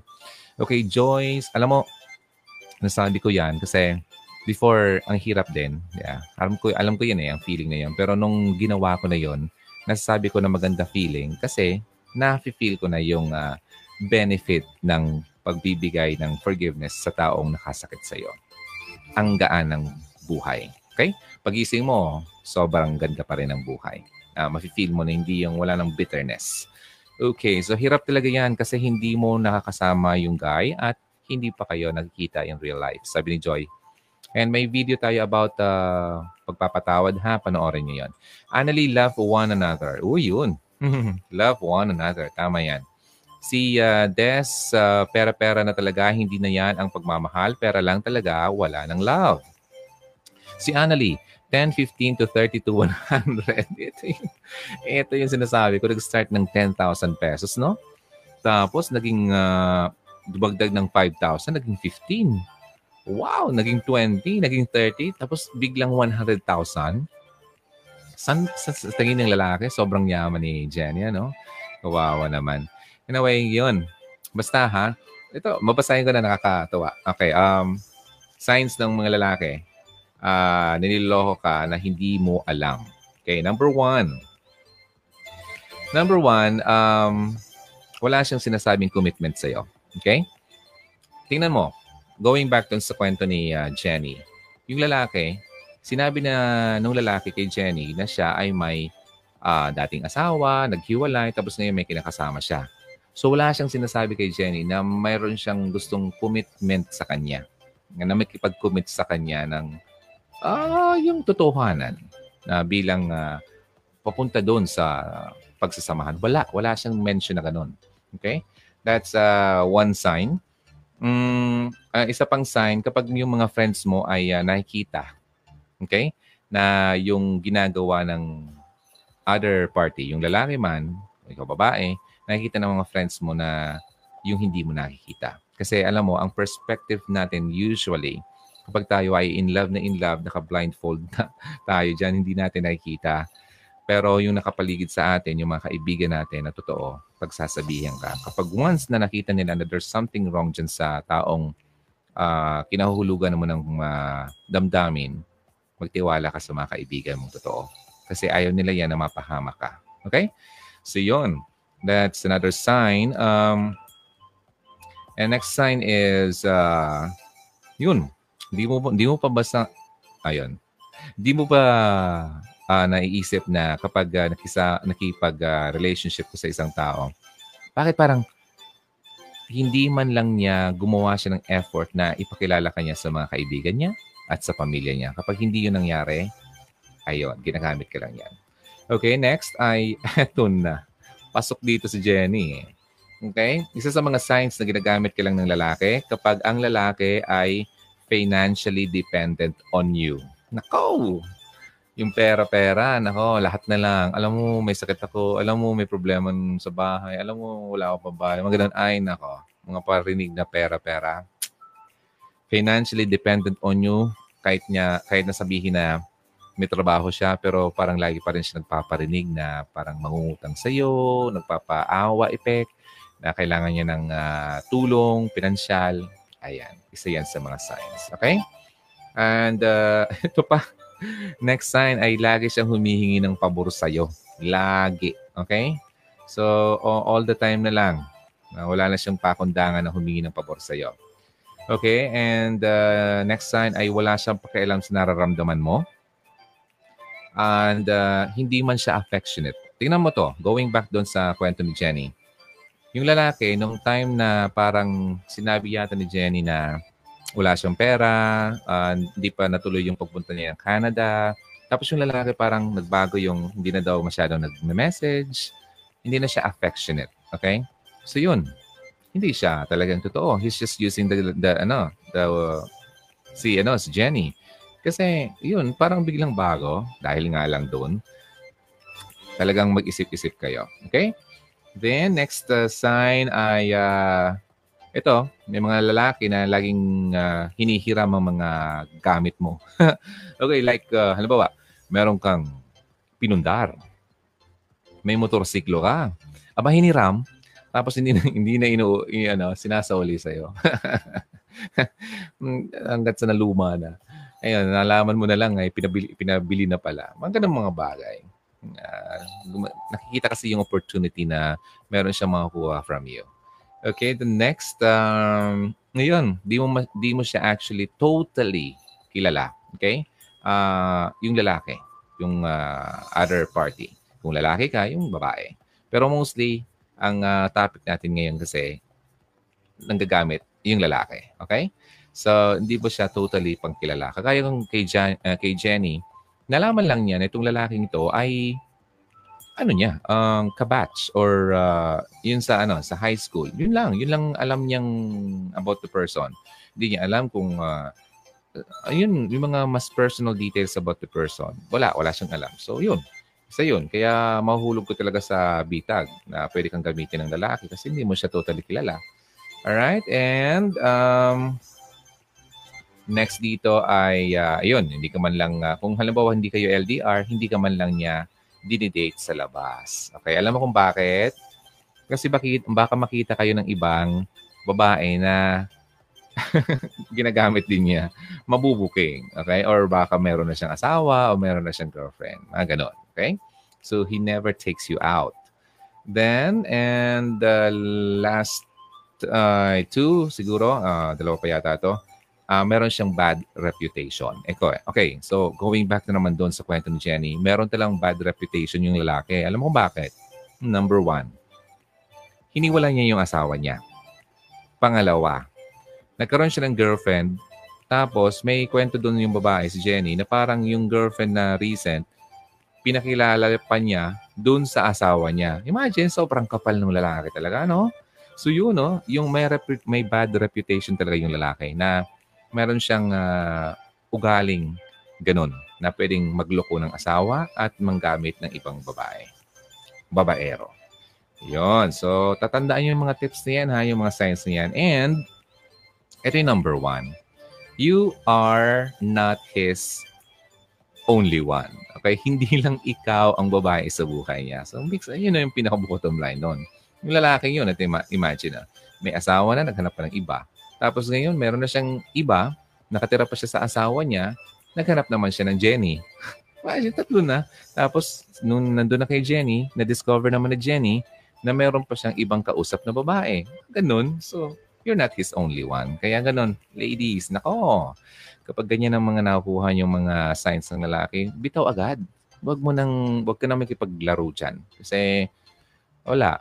Sayang oras mo dyan. Okay? Ayun, basahin ko yung mga remaining dito. Vanji, naku, must listen ka now na. Hmm, sino si Vanji dito? Hi, DJ Ron, watching from Jubail, Saudi. Pakibati naman po ang aking boyfriend, ay BFF, na broken-hearted. Bakit? Ano nangyari? Mm-hmm. Na ngayon, kay uh, Terry Francisco ng Qatar. Ko, pakita mo sa kanya yung video about uh, mabilis na paraan ng pag-move on. Okay, Annalie? Uh, Annalisa, pakishare mo na yun sa kanya. And uh, Rage Genetics, mabait din naman ako. DJ, mabilis lang ako makaramdam if niloloko na ako o hindi kaya sorry lang siya, wala siyang mapapala sa akin kahit pamahal ko siya. Hmm, ganun lang mga mabait. Ayun, baba lang ako ng konti kasi may mga na-miss ako dito. Mm-hmm. Si Elsa de Luma, uh, de Luna, wish ko lang hindi hindi sana lahat ng boy ganyan maluloko. Alam mo, hindi naman lahat ng babae matino. Uh, ganun din naman, lalo na sa lalaki. So lahat, kahit saan tayo pumunta, meron talagang bulok. Okay? Kaya sabi nga, may segregation sa basura. Okay? Yung mga nabubulok, ah, hindi nabubulok. Okay? Kaya hindi natin ma, hindi natin yung makokontrol. Kaya kailangan natin talagang pairalin ng uh, matinding pang-amoy. Kumbaga sa basura, di ba? Kapag nabubulok, ay, dito yan. Mabaho yan. Tanggalin na yan. So, mag-ingat tayo. Okay, Noah Funog, uh, 13K muna. Ah, okay, then naging 30K. Ah, okay, okay. Good, good. Okay, Daisy, uh, parang sobrang gwapo naman ni Kuya. Hello! Uh, ak- akala ng mga lalaking yan, pinupulot lang ang pera dito sa abroad. Oo nga. Okay, okay lang ate. Diyos na bahala sa kanya. Lahat naman yan, pagbabayaran mo kay God. Okay, tama ka dyan, Daisy. Pero ito naman kasi, kapag kayo ay... Uh, nasa abroad. At uh, may napansin kayong tao na may one time nga, nabasa akong uh, nag-trending to eh. Uh, yung babae, bigla na lang nag-message sa isang babae. Uy, ako yung ano, ganyan, si ganyan ako, ganyan. Uh, parang classmate yata. Tapos, uh, kumusta, kumusta? Tapos, hanggat sa napunta yung, uh, uy, okay, mabuti ka pa, pa, pa-trip-trip ka na lang sa ganyan. Uh, ganyan. Ina-appreciate ng babae yung nag-message. Buti ka pa sa ganyan. Uh, pautang naman dyan. Ganyan lang. Um, kano ba yung sinabi? Tapos, uh, hindi siya pinautang ng babae. Hindi kasi meron din naman ako mga babayaran. Siya kami sabi ng babae, ano, may sakit si nanay. Naku, um, nag-abroad-abroad ka nga, tapos uh, nag-tour-tour uh, ka nga, wala kang pera. Ang, ano, ang ang ano ba yung sinabing term doon? Parang uh, ang damot mo naman. Eh, yun, uminit yung ulo ng babae. So, sabi niya, di ba, ang uh, hindi naman tayo close. Hindi naman tayo close. Ba't mo ako, ako yung uh, mini-message mo? Di ba dapat uh, i-message mo si ganito kasi mas close kayo nung high school tayo. Mga ganyan. Hanggat sa nainis yung babaeng nag-message, tapos minura na siya, tapos uh, then binlock siya. Then after a while, in-unblock siya, then ang sorry, o sorry nga, gano'n, kasi mainit lang yung ulo ko. Sige na, pautang naman, ganyan. Kailangan ko lang ng pera. Gano'n ang mga makakapal na mukha, no? Imagine na uh, mumurahin ka na kasi sa first attempt niya, hindi mo na pagbigyan. Tapos biglang babalik sa iyo, sorry, tapos mangungutang ulit. Ay, nako, may mga tao talagang ganon. So, kaya kailangan talagang mag-ingat tayo. Hmm. Yung mga taong uh, naalala ka lang kasi may kailangan sa iyo. Okay, uh, Rangens, Noel, mahirap pang mukhang pera mga sis. Okay, yeah, obviously, na gawain at panlanado lahat ng mga panloko ng kanyang kapwa. Hmm. Ha, ha, ha, ako matulungin din, pero may limit. Ah, tama naman. And sabi nga ni, ano, ni uh, Chinkitan, okay? Sabi ni Chinkitan, saan na ba yung libro ko dito? Uh, ito, Pulubi. Pulubi now, Diary of Pulubi. Okay, babilihin nyo to ha. Mura lang naman to eh. Gawa to ni Chinkitan. Uh, money lessons on how to avoid going broke. Dalawa to eh. Um, uh, Diary of Pulubi tapos yung isa doon sa baba nakalimutan ko. Anyway, sabi dito, um, wag kang ano basta-basta magpapautang. Hmm? Kasi sabi nakakatuwa. Ay yung uh, ang mga ang laman nito ang uh, basahin ko lang. Yung shopping now, pulubi later. Magarbong kasal now, pulubi pulubi later. Yabang now, pulubi later. Ang dami oh upgrade now, like uh, halimbawa meron ka lang naman na cellphone na tama, gumagana pa naman, tapos gusto mo mag-upgrade, pulubi later. Then ayaw magbaon ngayon, pulubi later. Party ngayon, pulubi later. Okay, basahin ko lang. Sobrang matulungin ngayon, pulubi later. Okay, masyadong aksaya ngayon, pulubi later. Travel now, pulubi later. Dami, no? Pakape-kape ngayon sa Starbucks, pulubi na later. Yun, ito pa. Pasalubong ngayon. Pulubi later. Uh, bonggang date ngayon. Pulubi naman later. Ito pa. Number 13, utang ngayon. Pulubi later. Kaya dito sa number 13, sabi niya dito ay uh, wag basta-basta magpapautang. Lalo na uh, minsan may mga tao kasi na ang bisyo na talaga ang pag-uutang. Tapos uh, pagdating sa bayaran ay ang hirap po ng hagilapin. Okay? Maging wise daw at wag kang mangutang ulit. Okay? Um, ano tawag dito? Huwag kang magpapautang. Okay? Kasi may mga tao na uh, hindi mo siya talaga matutulungan, hindi ka nakakatulong kapag lagi ka nagpapautang. Lalo pat yung tao ay uh, utang lang ng utang at uh, sa tingin niya parang uh, responsibilidad mo na pautangin siya. Pa-beauty now, pulubi later. Ang dami, ang ganda to. Kaya kung may, may time kayo, pwede nyo itong ma-order sa ano eh. Alam ko sa sa website niya. Uh, pwede mo itong ma-order kung nasa abroad ka. So, gadgets ngayon, pulubi later, and etc. Mga dami. Walang bank account ngayon, pulubi later. Kaya kailangan nyo mag, ano, mag-ipon sa bangko.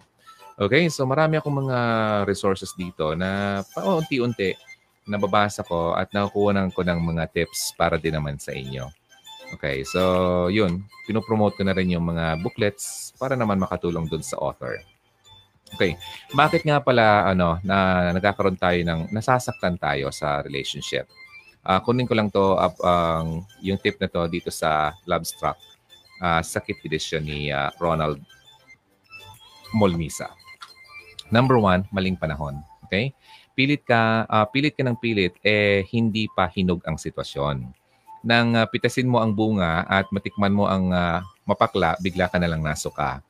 Relax lang, kapatid uh, darating tayo dyan. Huwag excited too much. Dapat marunong kang tumimpla ng season ng iyong buhay at buhay ng iba.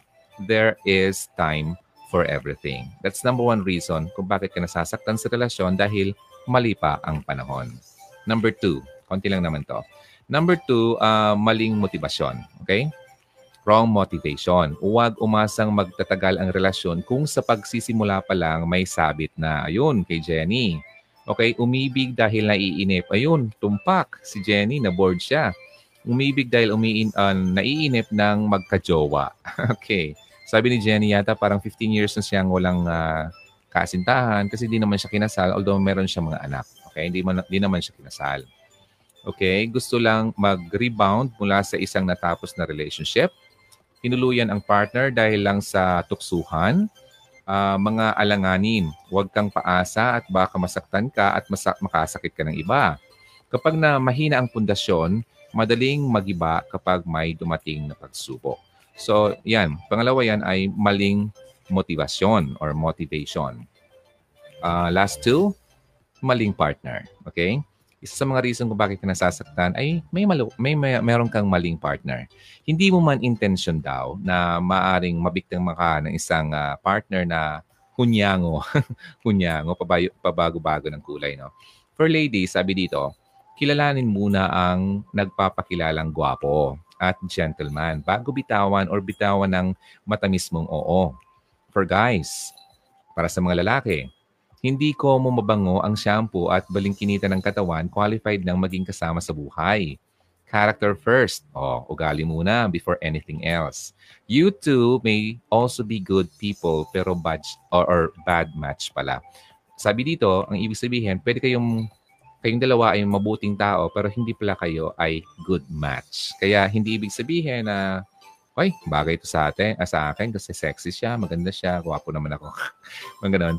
Pwede na kami, magiging masaya kami. Hindi. Hindi yon Okay? Maling partner. Kaya, ang importante dyan, sabi dito ni uh, Pastor Ronald uh, Molmisa, ugali. Yung character. Okay? And uh, last dito, maling asal at pamamaraan.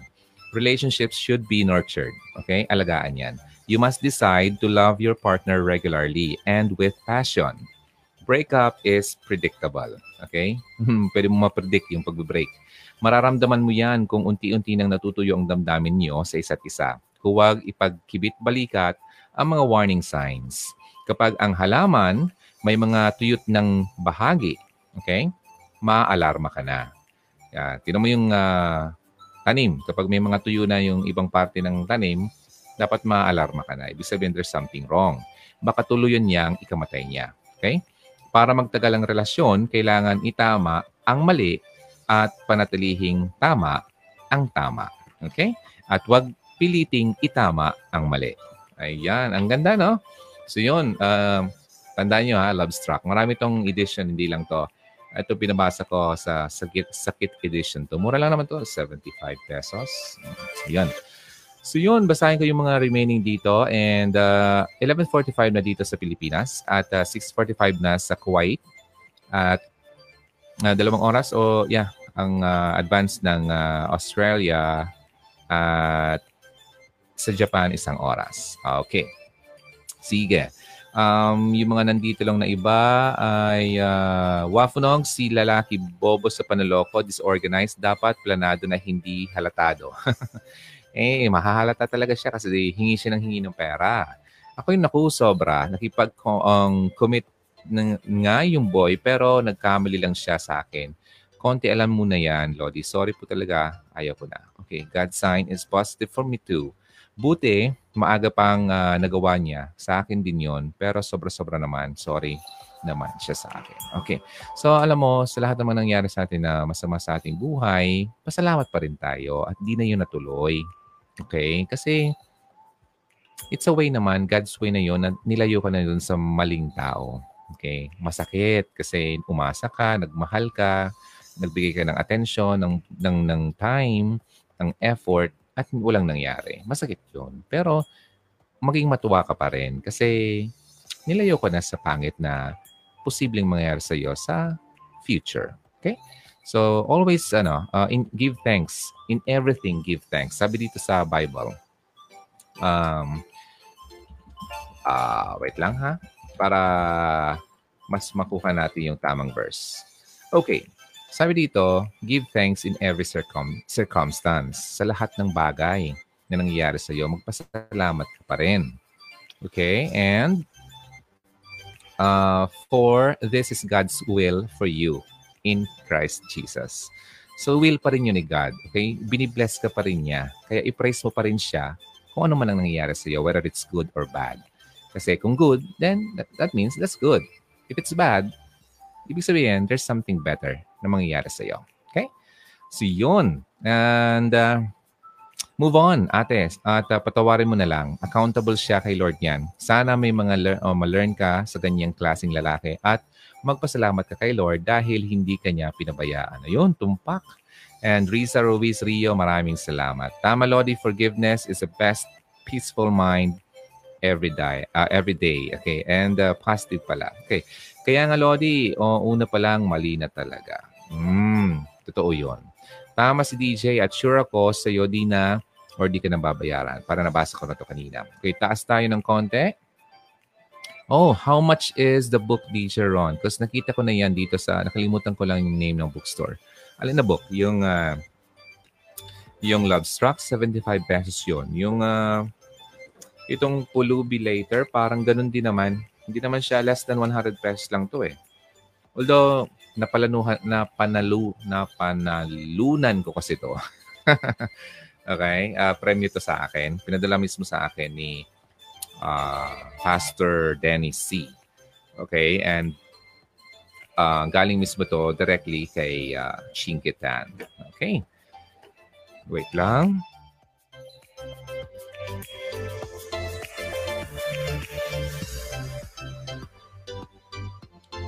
Ayan, medyo gumagaral ka lang, boss ko. Malapit na tayong matapos. Hmm?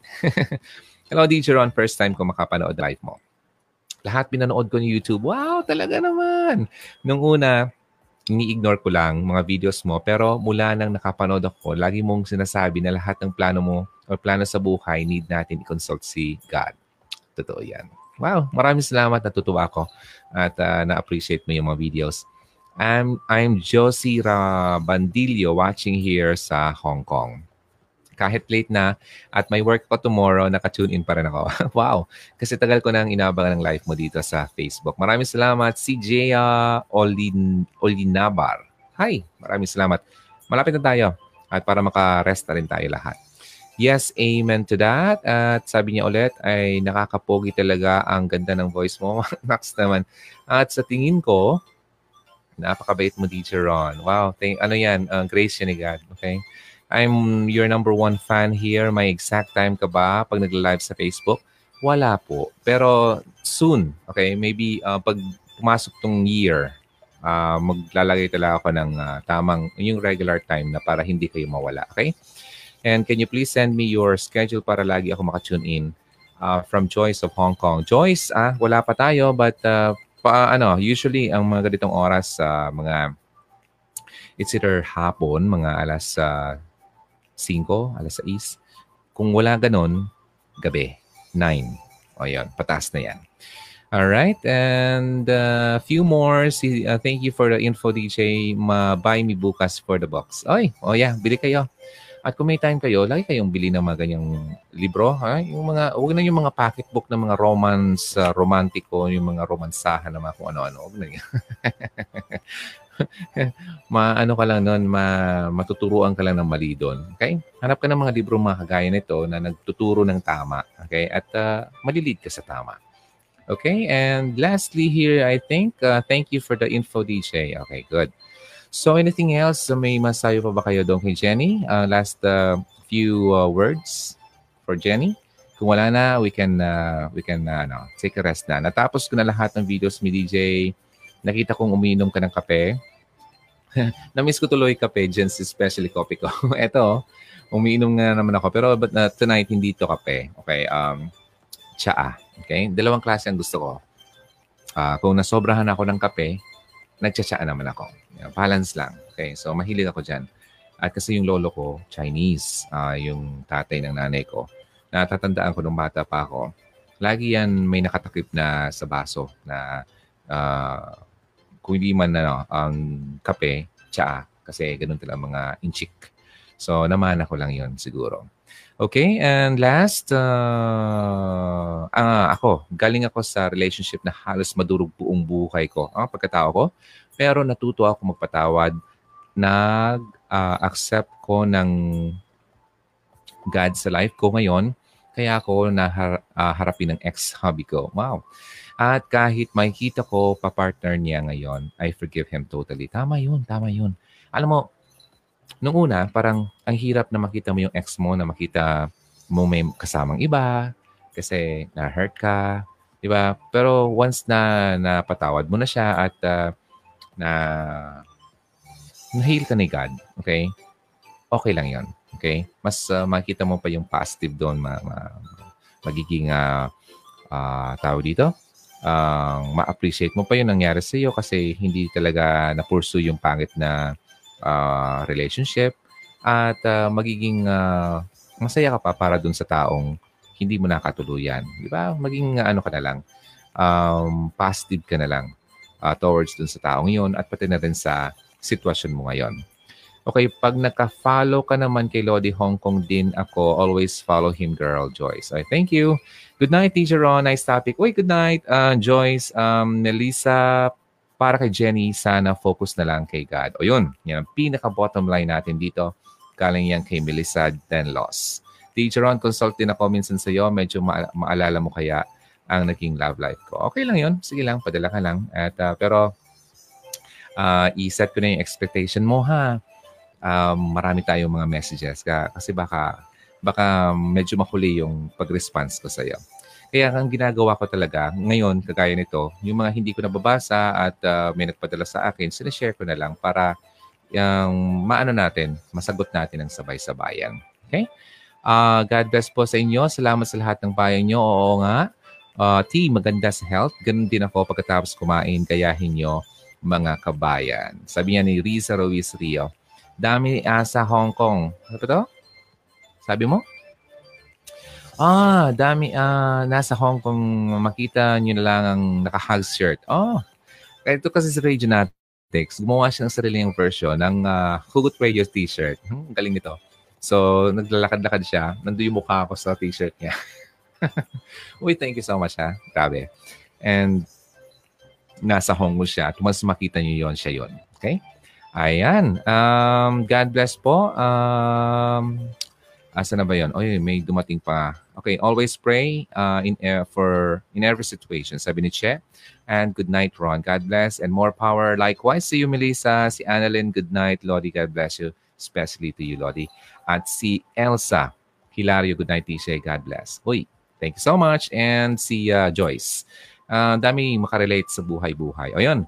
So kung may friend kayo na pwedeng makarelate dito sa kwento na to ni Jenny at uh, yung mga tips na pwedeng uh, makuha, makuha nila, pakishare na rin. Okay? And uh, hintayin nyo, pwede kong i-transfer to, yung pinaka-concise or pinaka-summarize na ng video doon sa YouTube para mas madaling ma-consume, uh, kumbaga, o mapanood. Ayun, so thanks a lot. Thank you so much, Hugs. Maraming salamat ha. Ang 5 more minutes, 5 uh, minutes na lang before 12 midnight dito. Kailangan nyo magpahinga kasi may work pa kayo bukas. At uh, bukas ay lunes, uh, kung, kung ako matuloy, baka mapunta naman ako ng Ligaspi kasi, kasi may kukunin akong something. Kasi last time, pumunta ako ng Ligaspi kasi nagpa-check up ako. Ayan, kailangan ko sing gawin yon para ma-monitor ko ang aking katawan Hmm.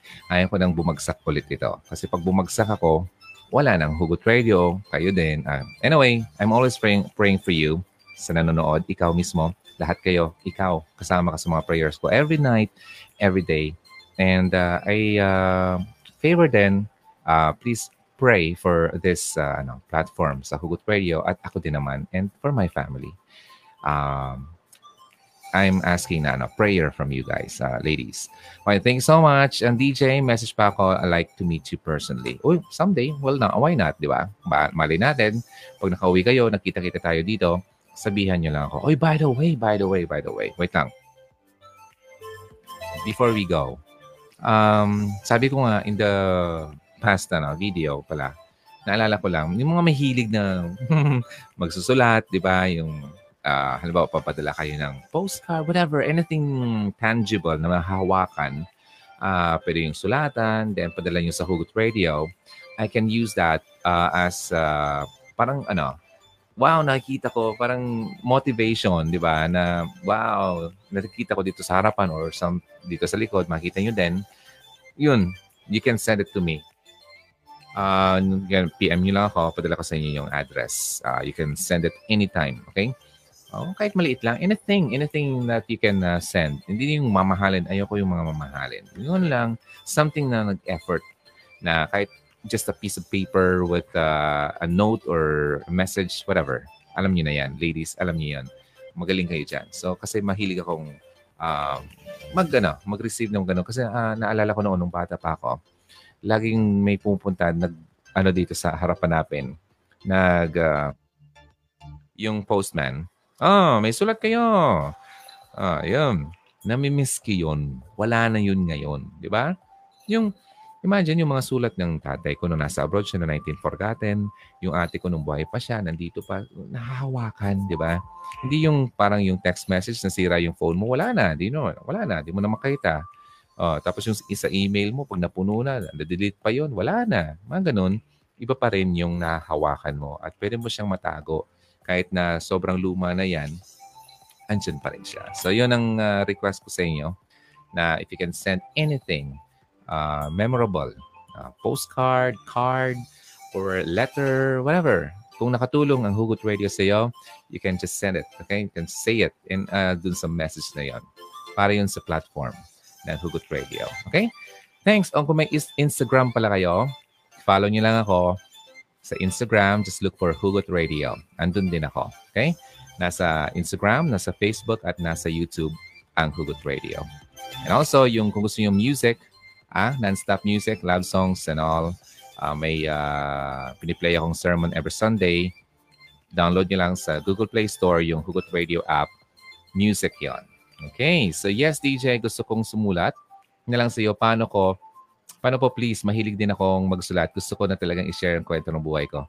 Aha, kung ganun, pwede namang i-send sa PM na lang. Pero kung gusto mo yung medyo magsulat ka pa, parang uh, snail mail, uh, medyo matagal yon. Ah, message ka lang. Uh, padala ko yung, uh, wala ko sa PO box. Alam mo sa US, usong-uso yung PO box. Yung tipong punta ko sa sa post office, tapos may box doon, nandun, nandun lang lahat ng mga pinadala sa iyo. Wala, wala, do, wala dito sa Pilipinas na ganun eh.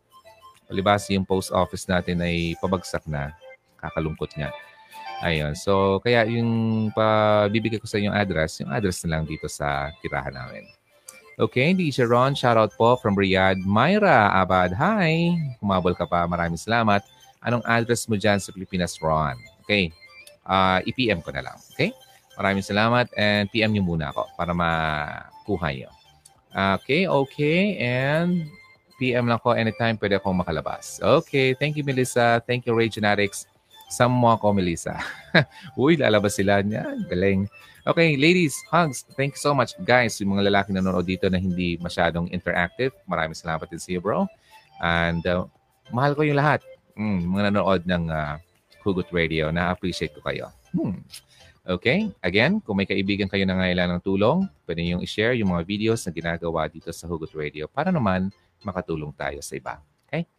Para uh, si God na rin ang uh, mag- mangusap sa kanila. Alright, gotta go. I really have to go now. Pahinga na rin kayo. Good night. Always believe in love and keep the flame burning. My name is Ronaldo. This is Hugot Radio. Have a good night.